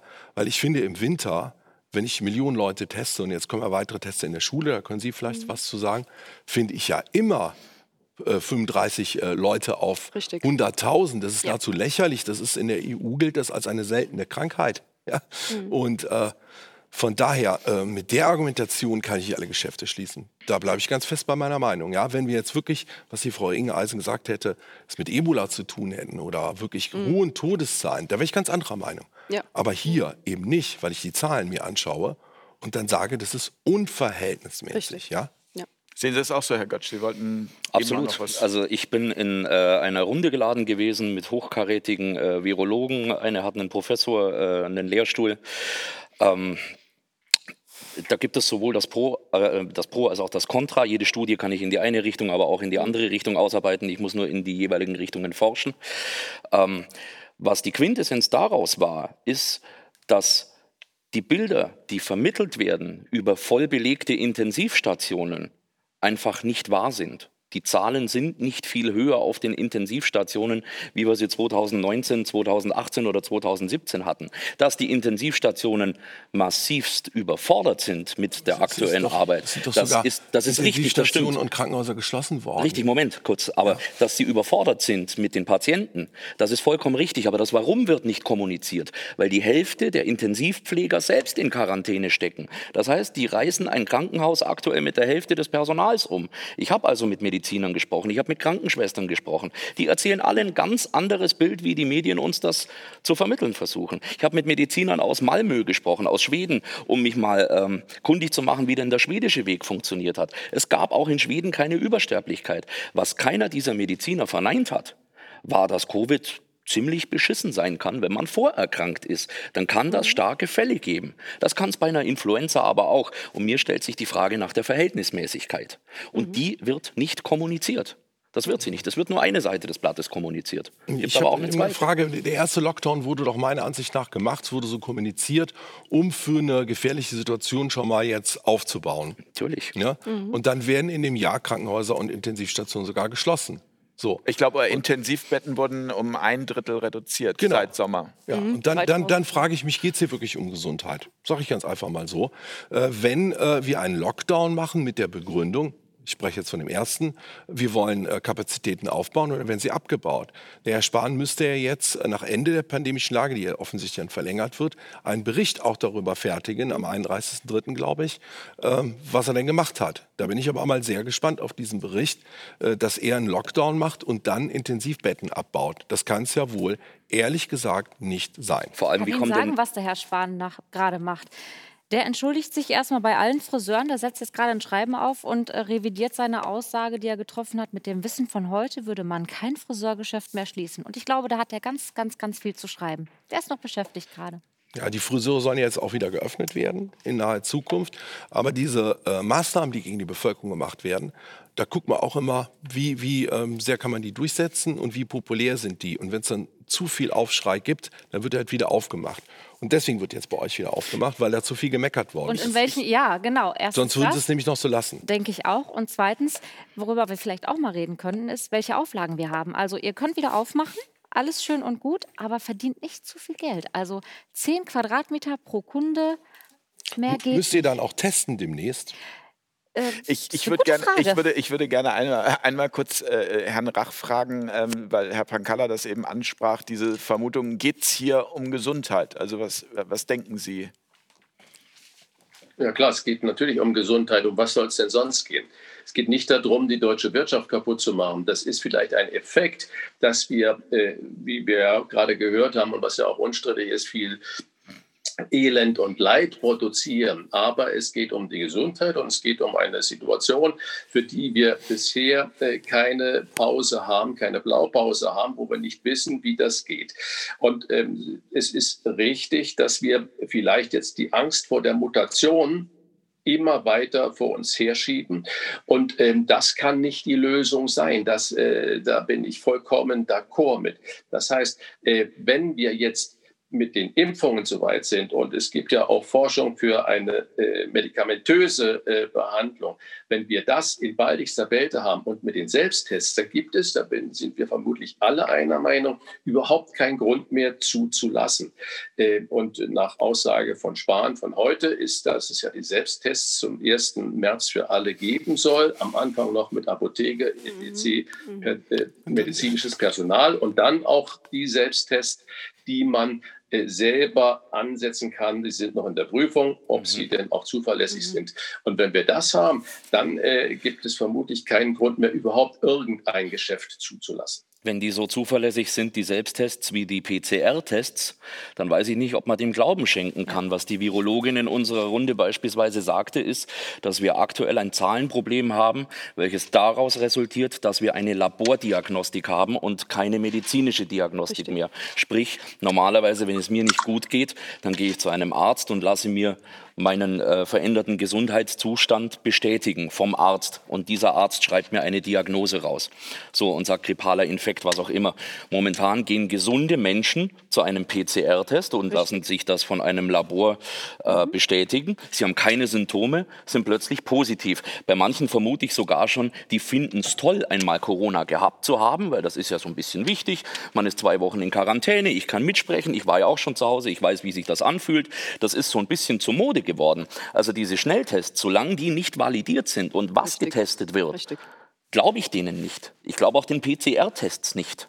Nein, da, da gibt es genügend Stu wieder ja. Studien drüber, die das belegen. Ähm, da müssten wir unbedingt noch mal drauf eingehen, weil ich das jetzt auch gerade im, im, Arbeitsrecht sehr aktuell ist, dass eben auch Betriebe, die nicht medizinischer oder Gesundheitsbereich sind, dass die mhm. Arbeitgeber jetzt sagen, ich habe eine ganz tolle Idee, Schnelltests, PCR-Tests für die Mitarbeiter.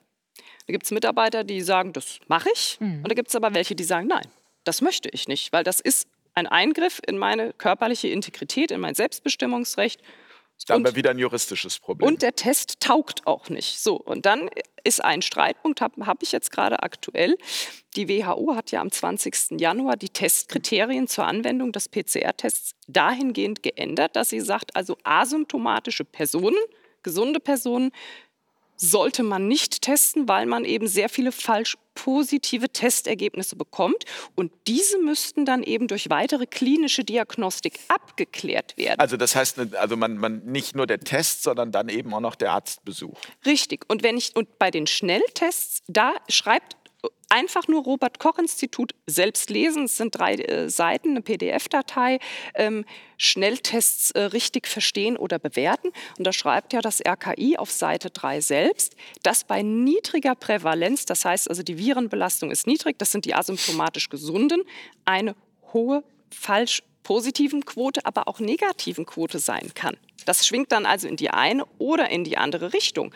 Also muss man sich ja fragen, was ist das denn für eine Teststrategie, die dahinter steckt? Mhm. Und da gibt es ja definitiv Ärzte, Virologen, ja, da gehört auch äh, ein ehemaliger Leiter vom Gesundheitsamt in München dazu, mhm. der ganz klar gesagt hat, wir müssen symptomatische Menschen testen und nicht die gesunden. Mhm weil ich dadurch einfach, und, und Spahn sagte das einmal selbst im Sommer, wir müssen aufpassen, dass wir nicht zu viel testen, weil sonst haben wir zu viel falsch positive Ergebnisse. Das hatte er ja selbst gesagt und zwar vollkommen zu Recht. Es wird aber nach wie vor so gemacht und das treibt diese Inzidenzwerte natürlich nach oben, die aber keiner ja mehr kontrolliert, weil diese gesunden Menschen, die einen positiven Test haben, werden in Quarantäne geschickt. Aber wer untersucht die denn weiter? Die müsste man ja eigentlich weiter zum Arzt oder ins Krankenhaus schicken, um weiter zu untersuchen. Das passiert aber nicht. Das passiert tatsächlich nicht. Ich habe es im Bekanntenkreis auch. Ja. Ähm, keiner, der sehr nah ist, aber übers Telefon habe ich gehört tatsächlich von jemandem, der positiv getestet worden ist. Mhm. Und es passiert nichts mit ihm. Er ist einfach in Quarantäne genau. und da ist er. Zwei Wochen. Punkt. Richtig. Ich möchte gerne, ich, ich, mhm. möchte gerne, wir, wir werden jetzt sehr äh, spezifisch, ja, ja, ähm, ja, ähm, auch wenn das sicherlich ein wichtiges Thema ist, mhm. aber nun haben wir keinen Biologen am gut, Tisch und gut, keinen nee. Testentwickler am Tisch. Mhm. Ähm, Herr Rach, aus Ihrer ähm, Erfahrung heraus als Gastronomie-Profi, äh, wie viel der Betriebe werden das überleben? Sie, äh, Sie erreichen doch sicherlich auch Hilferufe, oder nicht? Könnte ich mir vorstellen. Ja, klar, sehr viele. Ähm, das ist äh, jetzt schwer abzusehen. Es gab mal die Schätzung von einem Drittel, dass äh, es nicht überleben wird. Äh, und ähm, das ist natürlich eine Katastrophe, völlig klar. Also wenn man, aber es gibt noch keine valide Daten. Das wird man erst sehen. Äh, bis Ende letzten Jahres war es kaum eine Insolvenz. Äh, die Frage ist, wie lange hält der Atem? Und vor allen Dingen der Atem, wenn man wieder aufmachen darf, wie lange hat man dann die Power durchzuhalten und was hat sich an Kosten vor einem aufgebaut, die man dann unter Umständen ähm, relativ zügig abbauen muss. Das lässt sich jetzt noch nicht äh, sagen, aber da kommt äh, was Großes noch auf ja. die Gesellschaft zu, ja. Da wird was kommen, weil die Soforthilfe von letztem Jahr muss ja auch zurückgezahlt werden. Und wenn das dann noch auf, zusammenläuft, dann wird sich die Zahl von ein Drittel zu zwei Drittel sicherlich. Also da kommen wir schon sehr nah dran. Und da sind wir dann am Ende, wir, wir, laufen immer wieder auf das Thema Verhältnismäßigkeit hinaus. Ja, immer, natürlich. Das ist auch unserem Rechtsstaatsprinzip, ja, liegt das halt nun mal zugrunde, auch dieses Verhältnismäßigkeitsprinzip. Das gibt unser Grundgesetz und diese Prüfung auch, die wir machen als Juristen. Ne, wir prüfen, haben wir einen legitimen Zweck, der in ein Grundrecht überhaupt eingreifen darf. Ne? Mhm. Dann das angewendete Mittel, das muss dann also geeignet sein, erforderlich sein und verhältnismäßig im engeren Sinne. Das heißt, diese widerstreitenden Grundrechte und Interessen müssen gegeneinander abgewogen werden. Und da kommen wir immer wieder was, drauf. Das was, ist so. Ne? Was, was glauben Sie denn, was der Hintergrund ist, warum man das macht? Das ist jetzt eine Frage an die, an die Anwälte. An, an, wen, an wen ist das? An die Anwältin, ja weil Sie sagen, äh, warum glauben Sie denn, dass die immer falsch abwägen oder in Ihren äh, Augen das juristisch nicht sauber ähm, deklinieren? Ja, kann ich Ihnen gerne beantworten. Also ähm, ich beantworte es jetzt mal so auch fragend. Ja, wir haben am 15.04. den Beschluss der, der Kanzlerin mit den Länderchefs. Ähm, es wird der äh, Rückkehr zum normalen Alltag wird es erst dann geben, ja, wenn der Impfstoff da ist und für alle genügend Impfstoff zur Verfügung steht. Das steht da so drin.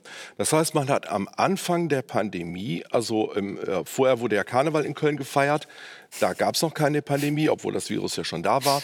Dann gab es eine Pandemie, ja, und dann wurde von Anfang an gesagt, Rückkehr erst, wenn Impfstoff für alle da ist. Jetzt entwickelt man in Rekordzeit einen Impfstoff, der mhm. nicht ausreichend getestet ist. Das wissen wir alle. Notfallzulassung, Schnellzulassung. Macht das Ding. Man will also offensichtlich alle durchimpfen. Also um ja. das jetzt mal einmal ganz kurz, äh, eine, eine, Impfstoffentwicklung dauert, also das habe ich auf jeden Fall recherchiert, so um die zehn Jahre. Also beziehungsweise, ja. wenn man mit Langzeitstudien schaut, Nebenwirkungen äh, ungefähr Pi mal Daumen zehn Jahre. Ja. Und äh, also die Kanzlerin hat ja selber gesagt, äh, Rückkehr zum normalen Alltag erst, wenn Impfstoff für alle da ist, sonst gibt es das nicht. Und genau äh, in dieser Zeit bewegen wir uns. Also ähm, man wird es halt so lange machen wollen, bis sich alle geimpft haben. Was jetzt dahinter steht, ich bin kein Verschwörungstheoretiker, ja, ähm, das müsste die Person selber fragen. Gibt es mhm. vielleicht auch immer unterschiedliche Interessen? Natürlich, äh, die Medizinbranche äh, ist eine sehr große Lobby, das wissen wir auch. Die verdient mehr als die Waffenlobby. Äh, dass die interessiert sind an, an sowas, ist ja irgendwo klar aus der ihrer Sicht. Ähm, warum das hier wirtschaftlich so ist, kann ich jetzt mal spekulieren. Vielleicht wenn man mal was Neues machen will, muss das Alte erstmal weg. Äh, ich habe ja immer sehr gerne Ihre Sendungen gesehen, wo Sie dann gesagt haben, der Schuppen läuft doch nicht mehr. Ja? Äh, das Stimmt, muss das alles raus gesagt. hier. Ja. Äh, ähm, so. Und erst wenn ich was Neu Neues anbiete, dann kommen mal wieder die Leute. Das heißt, haben wohl offensichtlich ja einige Leute im Hintergrund beschlossen, es muss was Neues kommen. Und ähm, dass man da vielleicht dann auch sagen will, ein Stück weit müssen wir. Aber das meinen Sie doch nicht im Ernst, doch. dass es eine kleine Gruppe gibt, die sagen, okay. Was heißt eine kleine Gruppe? Ist ja gar keine kleine Gruppe. Das ist ja hier eine große ja, ja, okay, Gruppe. Es ist nein, ja nein, ganz offensichtlich, weil, wer sich da in Davos trifft, die Wirtschaftschefs, das sagt ja auch die Kanzlerin, hat selber gesagt, Sie können das ja im ZDF nachgucken, da wird sich die Zukunft entscheiden. Warum reden Wirtschaftsbosse mit Politikern hinter verschlossenen Türen? Ja, wir sind eine Demokratie. Okay, äh, ich sage jetzt einfach mal das Beispiel mit dem Restaurant. Wenn ich jetzt einen Elektrowagen, also so einen Benziner können Sie auch 500 Jahre verkaufen, wenn ich den an den Start bringen will, muss ich den Benziner erstmal aus dem Spiel nehmen, sonst kriege ich das neue Produkt ja nicht unter. Vielleicht ist ja jetzt schon so etwas gewollt, ich weiß es jetzt nicht, aber es wäre so ein Gedanke. Ich finde es nur komisch, wenn man von Anfang an sagt, wir wollen alle durchimpfen, ohne mal zu gucken, wie sich es vielleicht entwickelt. Ja, das verstehe ich nicht. Ähm, also da muss ich widersprechen. Ja. Es, man, man, will nicht alle durchimpfen, man will alle ein Impfangebot machen. Es wird keine Impfpflicht geben. Punkt. Hm, ich habe also. Das aber ich glaube, so das, was Herr Van Kaller, äh, also ganz kurz einmal, weil, mhm. also, wenn ich das richtig verstanden, Sie beziehen sich darauf und sagen, am 15.04., also ganz zu Beginn, hat die mhm. Kanzlerin gesagt. Ähm, Kann jeder nachlesen. Wenn, Schluss wenn, der wenn, Kanzlerin mit den Länderchefs vom 15.04. Unter Ziffer 17 steht es drin, nur wenn äh, genügend Impfstoff für alle da ist, äh, so, und wir werden die Mittel bereitstellen, haben sie ja gemacht, Milliarden in der EU, äh, dann wird es die Rückkehr zum normalen Alltag geben. Das steht da so drin. Ja, ist von Anfang an so ja, kommuniziert worden. Das, das ich weiß auch, dass im Hintergrund äh, schon, schon äh, Sachen angeleiert worden sind, wie beispielsweise Blockchain-Technologien, äh, das Ganze zu speichern, digitaler Impfpass. Ja, mhm. Äh, das ist dann natürlich, wie der Rach sagt, alles freiwillig. Äh, wenn ich dann demnächst äh, meinen Serum-Status, Impfstatus via Handy, ja, mhm. über QR-Code, es gibt es jetzt in China, jedenfalls die technischen Möglichkeiten werden aufgebaut, das okay. steht außer Frage, dann zeigen kann, hier ist mein Test, ja, dann kommst du jetzt wieder rein. Aber, aber das würde ich, ja. würd ich jetzt mal spannend finden. Also die Frage an Herrn Rach, es hat ja gerade diese Diskussion auch gegeben, ich glaube, der Chef von Eventim hat es gesagt, ähm, Konzerte äh, nur noch äh, für Geimpfte. Er hat es nicht ganz so gesagt, aber er hat es dann auch wieder relativiert.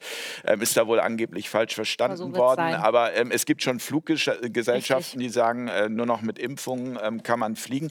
Da, äh, Herr Rach, wenn Sie jetzt noch ein Restaurant hätten, wie stehen Sie dazu? Also wäre das was, wo Sie sagen, okay, tatsächlich äh, nur noch Menschen, die geimpft sind, die sicher sind. Also, also das würde mir jetzt wirklich als, als also, Prominenter, der Sie sind, interessieren, wie Sie, da, wie Sie damit umgehen ja, wenn, würden. Also, es hat nichts mit Prominenz oder irgendwas zu tun. Wenn Sie äh, schon seit zehn Jahren in die USA fliegen wollen und dann müssen Sie ESTA ausfüllen, äh, ob Sie wollen oder nicht. Und wenn Sie es nicht wollen, dann kommen Sie da nicht rein. Und wenn Sie nach Australien wollen und dann müssen Sie einen Impfpass haben. Äh, und äh, das wird so kommen. Äh, und das sind, äh, und wenn wir das bei uns nicht machen, soweit ist die Diskussion noch nicht und äh, da habe ich auch noch kein Meinungsbild darüber. Aber wir haben 0,0 Einfluss darauf, was andere Länder tun werden und andere Companies mhm. tun werden. Und wenn Sie nach London auf ein, in ein Konzert äh, gehen wollen und der Konzertveranstalter in London sagt, die tolle Musikgruppe, da will ich aber sehen, ob du geimpft bist. Und dann können Sie dagegen sagen, will ich nicht. Und dann sagt er, bleib halt draußen. Das wird an irgendeiner Stelle vermutlich so kommen, aber nur, wenn man weiß, dass die Impfung auch wirklich äh, dann schützt. Wenn man damit nicht mehr ansteckend ist und nicht das weitergeben kann, wird es an irgendeiner Stelle irgendwas mit. Aber, aber es, geht jetzt gar nicht, es geht jetzt gar nicht so sehr um, um, um, ums Ausland, sondern wirklich tatsächlich in der eigenen Stadt. Also ich komme auch aus Hamburg und will jetzt zu Ihnen ins Restaurant und bin aber nicht geimpft. Ähm, hätte ich Zutritt? Ich weiß, es ist ja hypothetisch. Restaurant und das nicht ist mehr. eine hypothetische Frage wir sind noch nicht an diesem Punkt. Äh, so, wenn jeder ein Angebot hat und wenn wir wissen, dass es wirklich äh, weiterhin sehr gefährlich bleibt, dann wird es über kurz oder lang irgendwelche Regularien geben.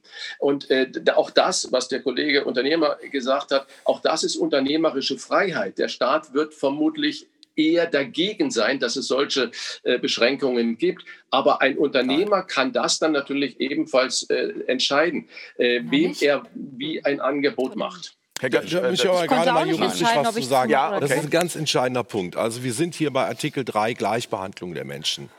Ja, also äh, Gleichbehandlungsgrundsatz. Ja, man kann unterschiedliche Gruppen unterschiedlich behandeln. Ja, also das ist völlig klar. Äh, auch, auch nach Gleichbehandlungsgrundsatz. Ja, äh, hier haben wir jetzt natürlich die Geimpften und die Nicht-Geimpften. Das ist ja sehen, je mehr geimpft werden, je mehr sind im Impfteam. Das ist einfach so. Je mehr es von den anderen dann verlangen. So, und ähm, um jetzt in das äh, Team der Geimpften zu kommen, muss ich ja, äh, Stand jetzt, äh, mich behandeln lassen mit einem Impfstoff, der in meinen Augen nicht ausreichend getestet ist. Das möchte ich nicht. So. Und da ist jetzt der Unterschied. Äh, ich, es kann nicht sein, dass ich mich impfen lassen muss, um zu der anderen Gruppe zu gehören. Ja. Ne? Und äh, daher, und wenn der Staat eben die Voraussetzungen äh, schafft, auch technologisch mit Blockchain, QR-Code und sonst was, kann er nicht einfach dann sagen, ja, das macht ja der Event-Team oder Sie oder Sie in Ihrem Friseurladen, sondern er schafft systematisch die Voraussetzungen dafür und führt das dann dadurch ein. Und der Unternehmer, der wird ja dann auch sagen, wie am Anfang was die Maske, jetzt ist es der Schnelltest, sagen, ja mein Gott, wenn ich meinen Laden wieder aufmachen kann, wenn ich hier mit dem geimpften Test, dann mache ich das halt, ja. Das ist wieder der Punkt so. Freiheit. Und das ne? ist immer dieses Ding so, ist ein Vorteil, das ist überhaupt kein Vorteil. Es ist ja. einfach ein Nachteil. Ich, darf ich ganz ja, Frau Ringeisen, na klar. Ich, da muss ich nochmal, also auch zum Thema Impfen mal was ganz Grundsätzliches sagen, ähm, was wir den Menschen sowieso nehmen und da gibt es ja auch, also vermisse ich auch die medizinische Fachdiskussion, ja, ähm, auch zu dem Thema mal äh, ganz öffentlich wir nehmen den Menschen auch das Recht zur natürlichen Immunisierung. Ja? Also wenn mir eine Impfung als die Lösung präsentiert wird, dann frage ich mich doch, warum denn eigentlich? Also ich bin jetzt keine 80 Jahre alt, ich bin nicht schwer herzkrank, ich bin jetzt nicht COPD vorbelastet. Ähm, ich habe persönlich überhaupt keine Angst vor dieser Erkrankung, weil es ist eine Erkrankung von ganz vielen auf der Welt. So. Das heißt, wenn ich jetzt sehe, Schweden, die haben ein Recht auf, also die haben die Möglichkeit der Herdenimmunisierung. Das ist mhm. für mich ein Grund zu sagen, oh Gott, ich wäre gerne in Schweden. Weil ich möchte, also ich persönlich möchte Stand jetzt auch nicht geimpft werden. Ich lasse mich auch nicht gegen Influenza impfen. Und das ist eine Frage, die man, also Artikel 1 Grundgesetz oder auch Artikel 2, das Recht auf Selbstbestimmung, das Recht am eigenen Körper. Ich kann rauchen, ich kann trinken. Ich kann mir den Strick nehmen. Und wenn jemand für sich entscheidet, also ich nehme auch eine Infektionskrankheit in Kauf. Und wenn es auch ein schwerer Verlauf ist, ja, vielleicht muss ich daran sterben. Das kann sein. Ich weiß es nicht, bin ich der liebe Gott. Aber dann ist das auch mein Recht. Weil das andere, äh, andere Schadstoffe darf ich mir auch zufügen. Ich da und das ist auch Frage. so was, also äh, der Staat kommt jetzt auch wieder her und stülpt Menschen etwas über und sagt, das ist deine Lösung. Ist das denn Aber überhaupt es ist, auch mein, es ist auch mein Recht, wenn ich weiß, dass Sie infektiös sind, wie Sie das gesagt haben, dass ich sage, ich möchte mit Ihnen nichts zu tun haben. Das ist ja, mein Recht und es ist meine körperliche Unversehrtheit. Ich habe schon zehn Jahre, bevor das Rauchverbot in Kraft getreten ist, in meinem Lokal gesagt, ich möchte nicht, dass geraucht wird. Habe dann äh, auch mhm. natürlich in Kauf genommen, dass es äh, starke Raucher und vor allen Dingen Zigarrenraucher, das war das Erste, was ich verboten habe, äh, nicht mehr gekommen sind. Dann ist es die freie Entscheidung und es ist mein wirtschaftliches Risiko. Das heißt, ich will Ihre Entscheidung gar nicht angreifen. Das können Sie für sich ja so mhm. entscheiden. Aber ich möchte unter Ihrer Entscheidung nicht leiden. Finde ich absolut, da würde ich aber was sagen, finde ich mhm. absolut richtig. Mhm. Äh, so ein ver, ver, verquarzter Laden, vor allen Dingen, wenn es leckeres Essen gibt, für viele ärgerlich. Mhm. Und dann kann das der Gastronom so entscheiden und äh, dann müssen die Leute das hinnehmen. Hier ist aber das Problem, dass ich den Zugang nicht mehr kriege, wenn ich mich impfen lassen muss mit einem Impfstoff, der aus meiner Sicht nicht äh, ausreichend äh, getestet ist. Das ist hier der kleine, aber feine Unterschied, äh, weil es auch eine Körperverletzung äh, sein könnte, falls was passiert. Also, das wissen wir ja alles ich, nicht. Darf ich kurz als ganz kurz unterbrechen. Das, das weiß ich nicht. Und das, da sind wir keine Mediziner, Sie nicht und ich nicht das Problem, was ich sehe, dass ich, also ich bin Gott sei Dank nicht in der Lage, das entscheiden zu müssen, dass aber irgendjemand an irgendeiner Tür stehen soll und sagt, bitte zeig mir jetzt deinen Impfausweis oder was. Das sehe ich als Laie, als rechtlicher, juristischer Laie als ein Problem. Darf ich das auch in meiner unternehmerischen Selbstbestimmung und so weiter? Zu Hause kann ich das verlangen.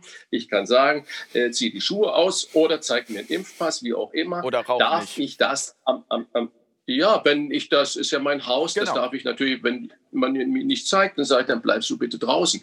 Ähm, das ist für mich in der Situation, glaube ich, ganz eindeutig. Aber in einem Geschäft, äh, das glaube ich, ist ein großes Problem. Wer soll das wann wie umsetzen und wie soll das dann auch kontrolliert werden? Ja, da hätte ich, ich die das sage ich ja, die, die Regierung schafft ja mit Blockchain-Technologie und so weiter die, die Möglichkeiten jetzt, dass der Unternehmer das erst machen ja, ja. kann. Und äh, daher hilft, äh, ist er zumindest mal Beihilfe dazu. Ja?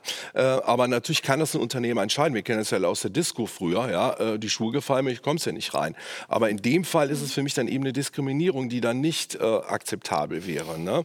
Äh, das ist der Unterschied. Und ich wollte noch, was die Frau Ringeisen gesagt hat mit, mit, der, mit der Impfung. Ähm, dass sie das nicht nehmen braucht oder selber immun werden kann. Warum ist es denn nicht möglich, die Leute vor der Impfung eigentlich mal zu testen, ob sie bereits Richtig. immun sind? Ich habe es beim RKI nachgelesen, da steht, glaube ich, drin, äh, was stand drin? Äh, brauchen wir gar nicht. Da ist keine große Gefahr, einfach mal impfen. Also das muss ich auch echt sagen, das finde ich unglaublich. Wir haben es ja im Präparat mhm. zu tun, was brandneu ist, ja. Mhm. Und da wäre ich doch als Arzt, wenn ich jetzt Arzt wäre, würde ich sagen, ja, ich gucke mal, ob ich ihn überhaupt impfen muss. Du musst ja keine mhm, Gefahr richtig. aussetzen. Dann mache ich doch erstmal einen Test bei dem.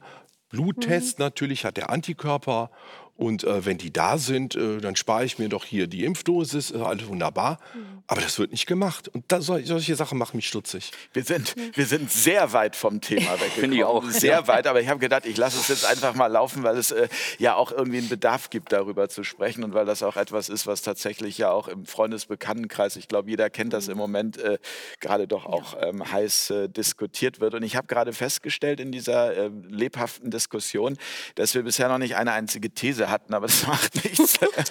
weil, Zum weil, Thema Impfung. Also ich bin, ich bin kein Mediziner, aber es gibt tatsächlich eine unternehmerische Impfpflicht und die gibt es jetzt schon. Also wir sprechen immer über medizinische Sachen. Ich bin kein Arzt oder sonst was, aber ich weiß, mhm. dass Unternehmen dazu verpflichtet werden, Sorge dafür zu tragen, dass ihre Auszubildenden gegen Masern geimpft werden. Ja, das haben wir aktuell auf dem Schreibtisch liegen. Und wenn unsere Auszubildenden mhm. nicht gegen Masern geimpft werden möchten, haben sie nicht mehr das Recht auf einen Berufsschulbesuch. Das ist ja auch noch nicht vom Verfassungsgericht letzten Endes also entschieden worden. Das sind alles ja. äh, es wird brandneu auch von Spahn gemacht. Es ne? wird aber genauso ja. kommuniziert. Und ich würde vielleicht die Diskussion eher auf die Fakten lenken, als auf medizinisches Halbwissen. Also zumindest jetzt bei. Mhm. Ich würde gerne mal eine Sache äh, reinbringen. Der Spahn hat bei der, bei der ähm, Masern-Sache im Aussprache im Bundestag gesagt, die Linken müssen dafür stimmen. In der DDR gab es auch Zwangsimpfung, kann sich jeder nachgucken. Hat er genauso gesagt. Deswegen soll jetzt auch die, die Masernimpfung kommen. Ja. Wir kennen ja alle die furchtbaren äh, hohen Masernzahlen. Ne? Also, ob da, aber da machen, wir jetzt wirklich, da machen wir jetzt wirklich ein Feld auf, das führt uns überhaupt mhm. nicht äh, zum Ziel. Zum Ziel führt uns, aber ich möchte dieses, diese eine These, dieses eine Zitat, äh, mhm. Äh, da haben wir eingangs darüber gesprochen von Olaf Scholz, als er gesagt hat, wir haben genug Geld, wir können allen helfen und alle werden zufrieden sein. Ich glaube, das haben wir äh, eingehend besprochen, dass das also zumindest hier für all mhm. diejenigen, die hier an diesem Tisch äh, sitzen, noch nicht so ist, in der Richtig. Hoffnung, ähm, äh, dass sich das noch äh, verändert und äh, dass die Politik da, die Verwaltungen, wie auch immer, die Kurve kriegen. Also ich habe dazu auch noch heute in der Tagesschau äh, eine Meldung gesehen, Einzelhändler und Mittelständler warten noch immer auf die Überbrückungshilfe 3. Ein internes Papier des mhm. Wirtschaftsministeriums zeigt, dass sie frühestens im Februar kommt, ist seit November bekannt. Also so viel viel nochmal dazu. Das ja. heißt, äh, mhm. ich würde, würde an dieser Stelle gerne nochmal darüber reden, dass meine Wahrnehmung im Moment grundsätzlich ist, dass ich bin auch hier heute in Düsseldorf unterwegs gewesen. Hier in Düsseldorf in der Innenstadt ist äh, Maskenpflicht. Und ähm, mit mir macht das was persönlich. Also mit mir macht das was, wenn ich äh, Menschen nicht anlächeln kann, wenn ich kein Feedback äh, bekomme. Und da sind wir bei einem Thema Lebensfreude. Ich habe so ein bisschen das Gefühl, seit einem Jahr fehlt die Lebensfreude. Ähm, wie geht Ihnen das, Frau Bergler? Äh, ja, das ist tatsächlich, also mit mir machte das auch was, als der Lockdown dann endlich überstanden war und wir am 4. Mai letzten Jahres wieder öffnen konnten. Dann fehlten mir Gesichter und Emotionen, weil wir Friseure gucken speziell in Gesichter, schauen, welche Form hat das Gesicht, welche Frisur kann ich gerade festlegen, was sind besondere Dinge, die man herausarbeiten kann. Ist mein Vorschlag jetzt gerade gut bei dem Gast angekommen oder nicht so gut? Mhm. Man sieht es zwar an den Augen, aber es fehlt so dieser komplette Gesichtsausdruck. Und ähm, mit mir macht das was, wenn ich durch die Stadt gehe. Ich träume zum Beispiel auch, dass ich durch die Stadt gehe und die Leute tragen keine Maske. Und ich werde irgendwie wach und habe Angst. Also das träume ich in letzter Zeit öfter, ob das was damit zu tun hat, dass ich gerade in dieser Spirale bin, wo ich mich so nackt gemacht habe und wo man merkt, wie es einem wirklich geht. Aber ich träume, dass die Menschen keine Maske tragen und ich werde wach und habe Angst. Und das finde ich sehr erschreckend. Ähm, mir wurde vorhin eine Hand gereicht und ich habe kurz gezuckt und habe gedacht, Gott, darf ich oder ah, darf ich nicht? Ich mach's. Okay was macht das mit einem? Das ist kein normales Leben mehr. Das ist äh, Angst, es ist Zurückhaltung, man isoliert sich. Man achtet darauf, ob die Person Abstand hält und wenn nicht, dann überlegt man, okay, ist die jetzt infiziert? Man guckt, trägt die Person richtig die Maske? Also man ist mit so vielen anderen schlechten Dingen mhm. beschäftigt, anstatt sich wirklich mit dem Menschen irgendwie so ja. auseinanderzusetzen. Ich genieße das gerade hier, jedem irgendwie direkt ins Gesicht zu sehen und in so eine Kommunikation zu gehen, weil jeder isoliert sich ja auch. Ja? Darf ich ganz kurz dazu was sagen? Ja, natürlich. Das ist nämlich auch was, was äh, also einmal rechtlich beschäftigt, aber eben auch menschlich. Der, der Herr Rach, Sie haben es ja so schön gesagt, ja, aber wenn Sie dann infektiös sind und Sie kommen dann in mein Restaurant, ne, so ungefähr, ich möchte ja nicht, dass Sie mich gefährden. Und das ist genau das, was wir ja haben, dass jeder für den anderen eine Gefahr darstellt. Das wird uns ja immer wieder, also so, also ich sag mal ja, eingehämmert, aber es wird medial und äh, auch politisch ja immer wieder rausgearbeitet. So. Ähm, sind wir das denn tatsächlich? Weil es gibt, und das ist was, was vollkommen fehlt seit auch letztem Jahr, es gibt eigentlich keine Gesunden mehr. Das gibt es nicht mehr. Das ist vollkommen aufgehoben, weil jeder ist für den anderen eine potenzielle abstrakte Gefahr. Ja. Und darunter leidet ja das menschliche Dasein enorm. Deshalb habe ich mich ja so wahnsinnig gefreut, dass jetzt halt die WHO auch mal reingeschrieben hat, Mensch, testet doch nicht so die asymptomatischen, ne, weil da ist halt keine Virenlast da. Das sind gesunde Menschen dann. Und ob dann an der 0,000 wie viel Prozentstelle eventuell noch eine Infektionsgefahr da ist, das mag ich jetzt nicht beurteilen. Ich habe mir das halt da durchgelesen. Aber ich habe gesagt, na Gott sei Dank, wenigstens auch bei der WHO ist dieses Thema, die asymptomatischen können wir außen vor lassen, weil das sind halt die Gesunden. Und das ist das, was fehlt. Wenn ich jeden anderen nur noch als Gefahr wahrnehme oder empfinde, weil der könnte eventuell mir schaden, dann leidet das menschliche Miteinander enorm. Und deshalb ist es so schön, wenn wir hier auch so sitzen können. Ohne eben Maske ne? und auch ohne diese Angst. Und bei vielen Menschen merkt man es ja direkt, die haben zum Teil Todesangst immer noch oder hat sich verstärkt. Also so erlebe ich das ja auch im Gerichtssaal. Herr Rach, wie war das bei Ihnen in den vergangenen sagen wir jetzt elf Monaten seit Pandemiebeginn, so mit dieser Lebensfreude, also mit diesem, ich kann mir vorstellen, irgendwie man, man, also dieses sich mit Freunden treffen, auch draußen unterwegs sein, es hat sich ja komplett verändert.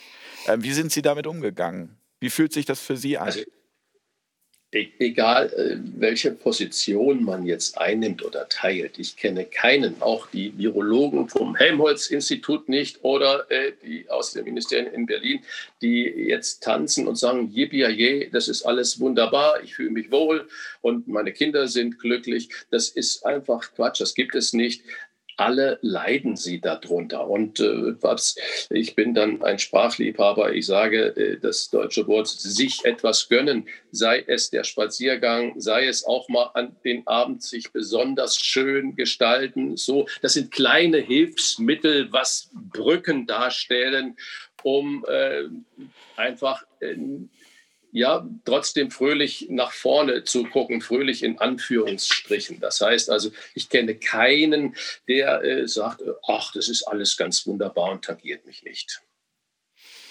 Herr Pankala, haben Sie, ähm, also haben Sie durch die Krise eher, das ergibt sich ja so ein bisschen aus dem, was Herr Rach gerade auch gesagt hat, also ähm, ja, leiden Sie? Ja, würde ich schon sagen. Also ich mache das schon äh, teilweise, ich sage das wie es ist, aggressiv, die ganzen Mumien da auf der Straße zu sehen. Vor allen Dingen, wenn ich Leute sehe, die einen Riesenabstand haben und trotzdem mit der Maske rumlaufen. Da frage ich mich immer, was soll das? Da kann es ja auch nicht mehr um Gesundheit gehen. Da wird die Maske zu einer Art politischen Symbol für mich. Ganz klar. Ich vertraue der Regierung, ich sage nichts gegen die Regierung. Und äh, diese Leute machen mich schon sauer. Und äh, natürlich in meinem Alltag total eingeschränkt oder den ganzen Stress, den wir Anwälte jetzt äh, durch diese Maßnahmen immer hatten, ist auch nicht immer einfach. Hm. Und äh, also mir geht das furchtbar auf die Nerven, muss ich ganz ehrlich sagen. Und ähm, klar, ist wahrscheinlich bei allen so, ja. Aber ganz schlimm finde ich es ähm, für die Kinder. Ja. Muss ich ganz ehrlich sagen. Die leiden ja, glaube ich, am allermeisten. Und ähm, ja, es ist ähm, furchtbarer auch gesellschaftlicher Zustand durch diese Maßnahmen, nicht nur finanziell, sondern auch emotional, glaube ich, bei den Leuten. Und äh, also mir geht es furchtbar auf die Nerven, ja. Und die Kinder tun mir da besonders leid. Herr Götsch, ich habe es ja eingangs gesagt, also dieses Projekt Fair Talk ist jetzt auch durch die Krise äh, entstanden. Bei Ihnen äh, können Sie auch was Positives dem Ganzen für sich jetzt abgewinnen? Haben Sie Lebensfreude mit den Unternehmern für Aufklärung? Das, was ja, Sie gerade tun, vielleicht sogar, ja. mehr, vielleicht sogar mehr als vorher? Haben wir tatsächlich auch diskutiert und sagen, wir haben so wunderbare Menschen bei uns in der Gruppe kennengelernt, schätzen und äh, auch wirklich neue Freundschaften gefunden, schätzen gelernt und ähm, die wir ohne diese Pandemie nie kennengelernt hätten. Und wir unterstützen uns jetzt gegenseitig, vermitteln uns Aufträge, sagen, gut, wir haben jetzt ein großes Netzwerk, wir schauen erstmal, wer hat die Dienstleistung, die ich gerade brauche, dann wickeln wir das alles intern ab. Ähm, wir haben eine sehr, sehr gute Kommunikation wir haben auch Spaß miteinander, das muss man sich auch in Corona-Zeiten noch gönnen. Und äh, das ist was Positives, aber die Maske für sich wird von allen unserer Mitglieder absolut verabscheut. Absolut. Also mich behindert sie in meinem alltäglichen äh, Job, ähm, wenn ich hinter der Kamera stehe. Die Kollegen werden sicherlich äh, bestätigen können, wenn man Brillenträger ist und man äh, schaut sich auf die Monitore einfach mal so die Schärfe äh, der Gesichter an, die man gerade filmt, dann läuft mir die Brille an. Und ich muss dem Kunden immer erklären, Leute, ich muss die Maske kurz runter tun, sonst läuft mir die Brille an. Ich brauche sie aber zum Arbeiten. Also es fällt mir schwer, mit Maske zu arbeiten. Also man ist dann in so einer Rechtfertigungshaltung die ganze Zeit und, und so nach dem Motto nichts falsch machen. Wir waren erst äh, vorgestern auf einem Dreh in einem Supermarkt in Frankfurt und äh, ich dachte eigentlich, dass die FFP2-Maske Maskenpflicht nur in Bayern äh, gelten würde. Aber in diesem Supermarkt, äh, wo ich mich mit einem Tuch äh, bedeckt hatte, kam sofort einer angesprungen und der hat nur ein Tuch an, das geht gar nicht, der bringt uns alle in Gefahr ich war ziemlich weit weg vom Geschehen und vor allem hinter der Kamera. Also die Stative sorgen schon dafür, dass ich einen Meter Sicherheitsabstand habe, aber das interessiert niemanden mehr. Also ähm, ja. ich sehe die Maske schon auch als ziemliches Übel, aber unsere Unternehmergruppe äh, hat sich nur aufgrund dieser äh, desolaten Situation gefunden. Das ist also wirklich etwas Positives aus dieser ganzen Pandemie. Und man darf sich natürlich nicht unterkriegen lassen. Also ähm, Wobei ich dazu sagen muss, das fällt mir leicht. Wir haben ein Haus, ich habe eine funktionierende Beziehung. Das heißt, wir können uns auch unterhalten miteinander, ohne dass der Fernseher laufen muss. Wenn jetzt ein äh, Single mit 30 Jahren in München-Hasenbergel wohnt, in irgendeinem Mehrfamilienblock und seine Nachbarn nicht kennt, vorn draußen fährt die Tram, er hat keinen Balkon, er hat keinen Garten und kann nicht rausgehen, ja, dass der unter der Situation mehr zu leiden hat als äh, wir im ländlichen Bereich, die wir noch rausgehen können, weil der Spaziergang gerade als äh, Luxusgut angesprochen wurde, ja, das kann ich schon nachvollziehen. Weiß nicht, ob ich in der U-Bahn-Station spazieren gehen möchte. Weiß ich nicht, also würde ich jetzt nicht machen wollen. Aber als Allgäuer ist man da sehr verwöhnt, was die landschaftlichen Möglichkeiten anbelangt. Ne? Und es hat auch eine Art von ähm, deprimierender Stimmung. Also wenn ich durch das Kaiserviertel bei uns gehe in Dortmund, und gucke mir die Geschäfte an, die geschlossen haben. Und ich weiß, dass die schafft es nicht und der schafft es nicht und der schafft es auch nicht. Man kann, man geht in den Wald, es ist auch alles schön und gut, aber man muss auch mal was anderes sehen. Und dann fährt man im Auto an diesen Geschäften vorbei oder es läuft, man läuft vorbei und du weißt genau, du wirst die da nie wiedersehen. Das ist so furchtbar, wirklich. Das ist mhm. furchtbar traurig. Aber ich, ich möchte nochmal, ich mhm. möchte noch mal, also meine Oma hat immer gesagt, alles im Leben hat einen Sinn. Und das ist ein mhm. Spruch, der hat sich mir äh, eingeprägt. Das, das heißt also, wenn ich in die Vogelperspektive gehe und äh, plötzlich erkenne, dass möglicherweise ähm, das, was ich getan habe bisher, auch gar nicht das war, auch, auch vor Corona schon nicht das, was ich gerne hätte tun wollen, ergeben sich daraus ja auch große Chancen. Also es geben sich große Chancen für ein für einen Neustart, für eine Neuerfindung. Können Sie das wahrnehmen? Aber Sie wollen sich gar nicht neu erfinden. Sie wollen einfach nur wieder, Sie wollen wieder öffnen und Sie wollen Ihre Kunden glücklich machen. Ich bin Haarschneider. Ich ähm, möchte keinen Plan B, ich möchte keine Nahrungsergänzungsmittel verkaufen oder sonstiges, sondern ich bin Haarschneider. Ähm, aber auch ich habe ein positives Erlebnis gehabt in der Pandemie. Ich bin von meiner Schwester gefunden worden. Und das ist etwas, wenn ich äh, in diese Vogelperspektive gehe und äh, schaue mir das Ganze von oben an, dann denke ich, okay, das hat irgendwie einen Sinn. Ähm, du hast einen Teil der Familie wiedergefunden und das ist wieder so ein bisschen Hoffnung. Also Sie haben tatsächlich Ihre Schwester? Äh, tatsächlich, die hat mich wiedergefunden, ja. Und das mhm. ist schon äh, das Positive an dieser Geschichte, tatsächlich. Mhm. Herr Pankalla? Ja, mir fällt das sehr schwer, immer äh, in einer schlechten Lage was Positives zu finden, aber machen wir es trotzdem mal. Na, ich glaube, aber, wir brauchen immer einen Hoffnungsschimmer ja. am Ende des Tunnels. Das ist ganz so wichtig. Ist genau. ja? Aber ich, ich äh, hatte gerade überlegt, wo Sie gesagt haben, Sie haben Leute, die Schwester wiedergefunden, ob man es nicht eigentlich auch als positiv äh, betrachten kann, wenn man Leute losgeworden ist. Hört sich jetzt ja, hart an, ab, ja? ja? aber mhm. ich habe sehr gute Freunde verloren, die einfach gesagt haben, äh, wenn du jetzt bei der Meinung bleibst oder nicht meine Meinung übernimmst, will ich mit dir nichts mehr zu tun haben. Und da kann ich auch sagen, das ist für mich keine Freundschaft. Richtig. Wunderbar, dass ich da nichts mehr zu tun habe. Und ich habe auch sehr viele Leute kennengelernt und das waren meistens sehr, sehr nette Leute. Ja, man ähm, steht sich natürlich schon ein bisschen zusammen mit, mit den Leuten, die man mag oder die eigene Überzeugung teilen. Es ist einfach so, Gegensätze ziehen sich eines Blödsinn. Ja. Und da würde ich sagen, habe ich ganz tolle Leute kennengelernt, vor allen Dingen die Kollegin Ringeisen natürlich auch zum Beispiel, die wahrscheinlich hätten wir uns so nie kennengelernt. Also die Kontakte, die man da gemacht hat. Ansonsten empfinde ich das wie Sie sehr äh, deprimierend und teilweise dann auch ärgerlich. Und ähm, obwohl ich eigentlich ein lustiger Mensch bin und das ähm, sagen wir, bisschen verloren gegangen. Ja? Also ich will endlich wieder Karneval feiern. Und wenn das hier alles vorbei ist, dann werden wir den Karneval auf jeden Fall nachholen. Ich warte immer noch auf das entscheidende äh, äh, Beschluss jetzt vom, vom Verwaltungsgericht äh, in, in Köln, äh, dass die Maßnahmen, die Frau Reker da beschlossen hat, aufgehoben werden. Leider hat es jetzt bis Aschermittwoch dann gedauert, so ähm, dass wir es nicht gepackt haben. Und dann wird das alles auf jeden Fall nachgefeiert. Ja? Und äh, das ist so ein Partystau, der sich da, ne, kann man sagen. Also, Herr Rach, haben Sie auch einen Partystau?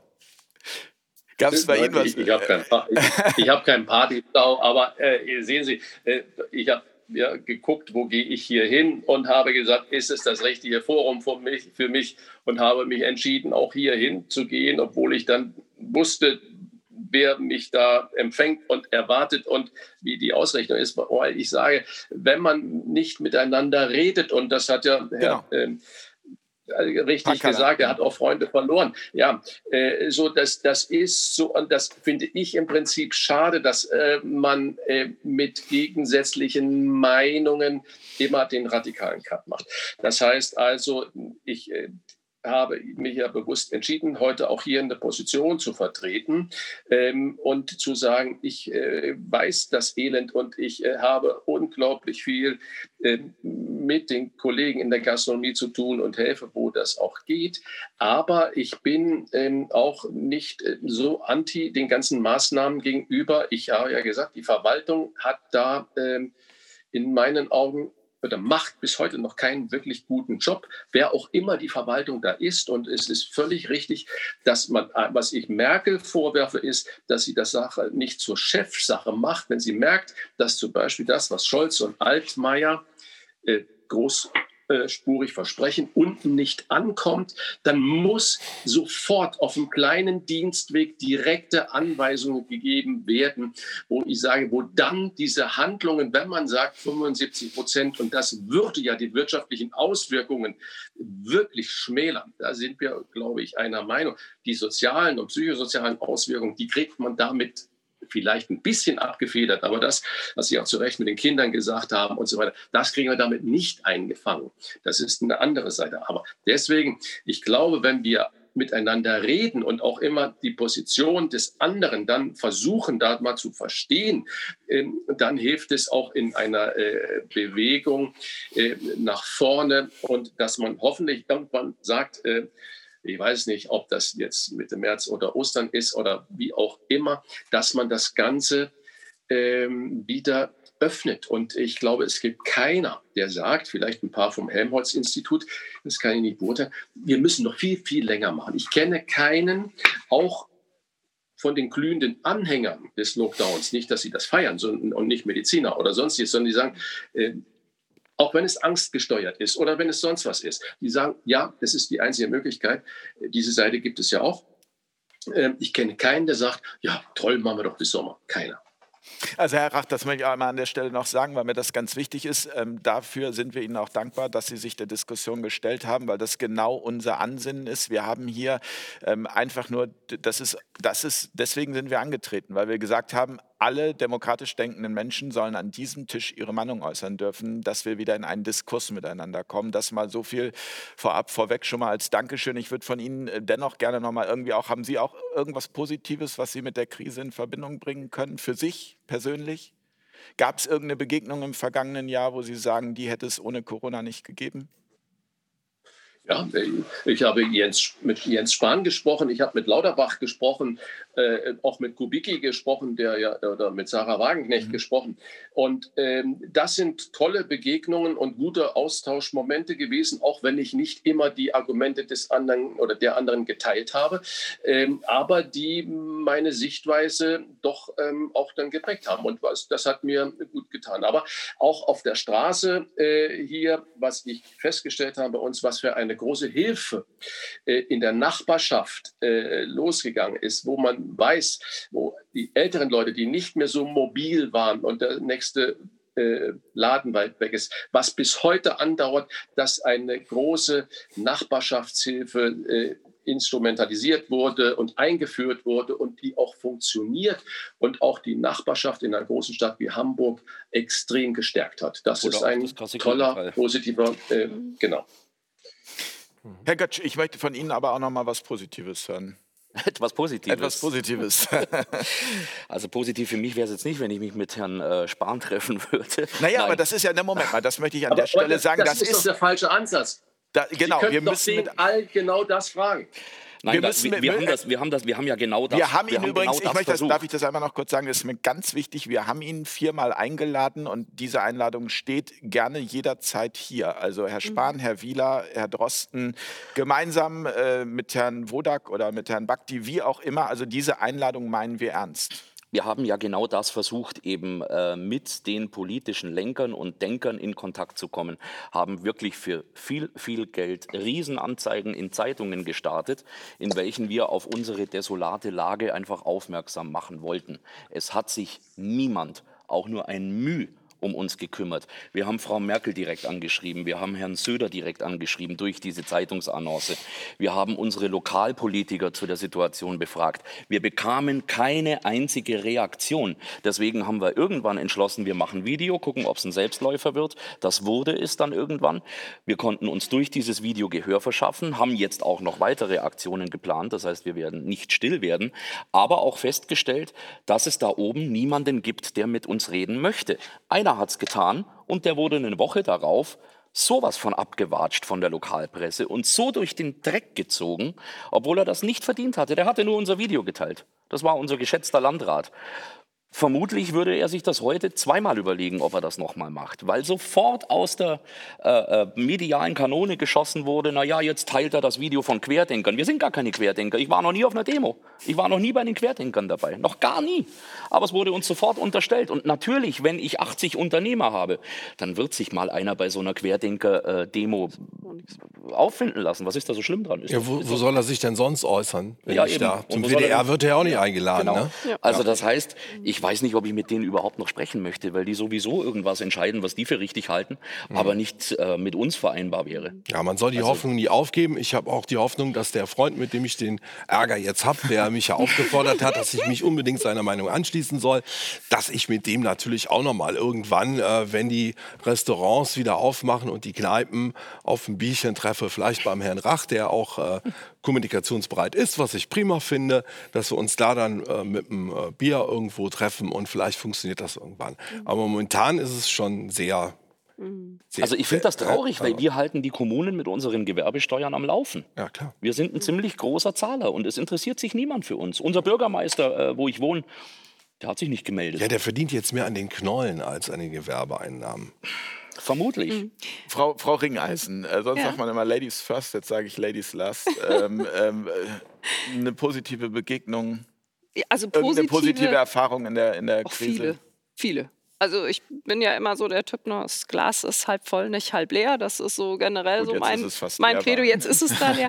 ähm, also was ich so generell als sehr positiv empfinde, ist, dass sich sehr viele Menschen, die sich vorher überhaupt nicht für das Thema Recht, Demokratie, Politik interessiert haben, sich jetzt wirklich mal interessieren. Also das ist auch was, was ich jetzt bei meinen Mandanten erlebe oder auch Leute, mit denen ich spreche.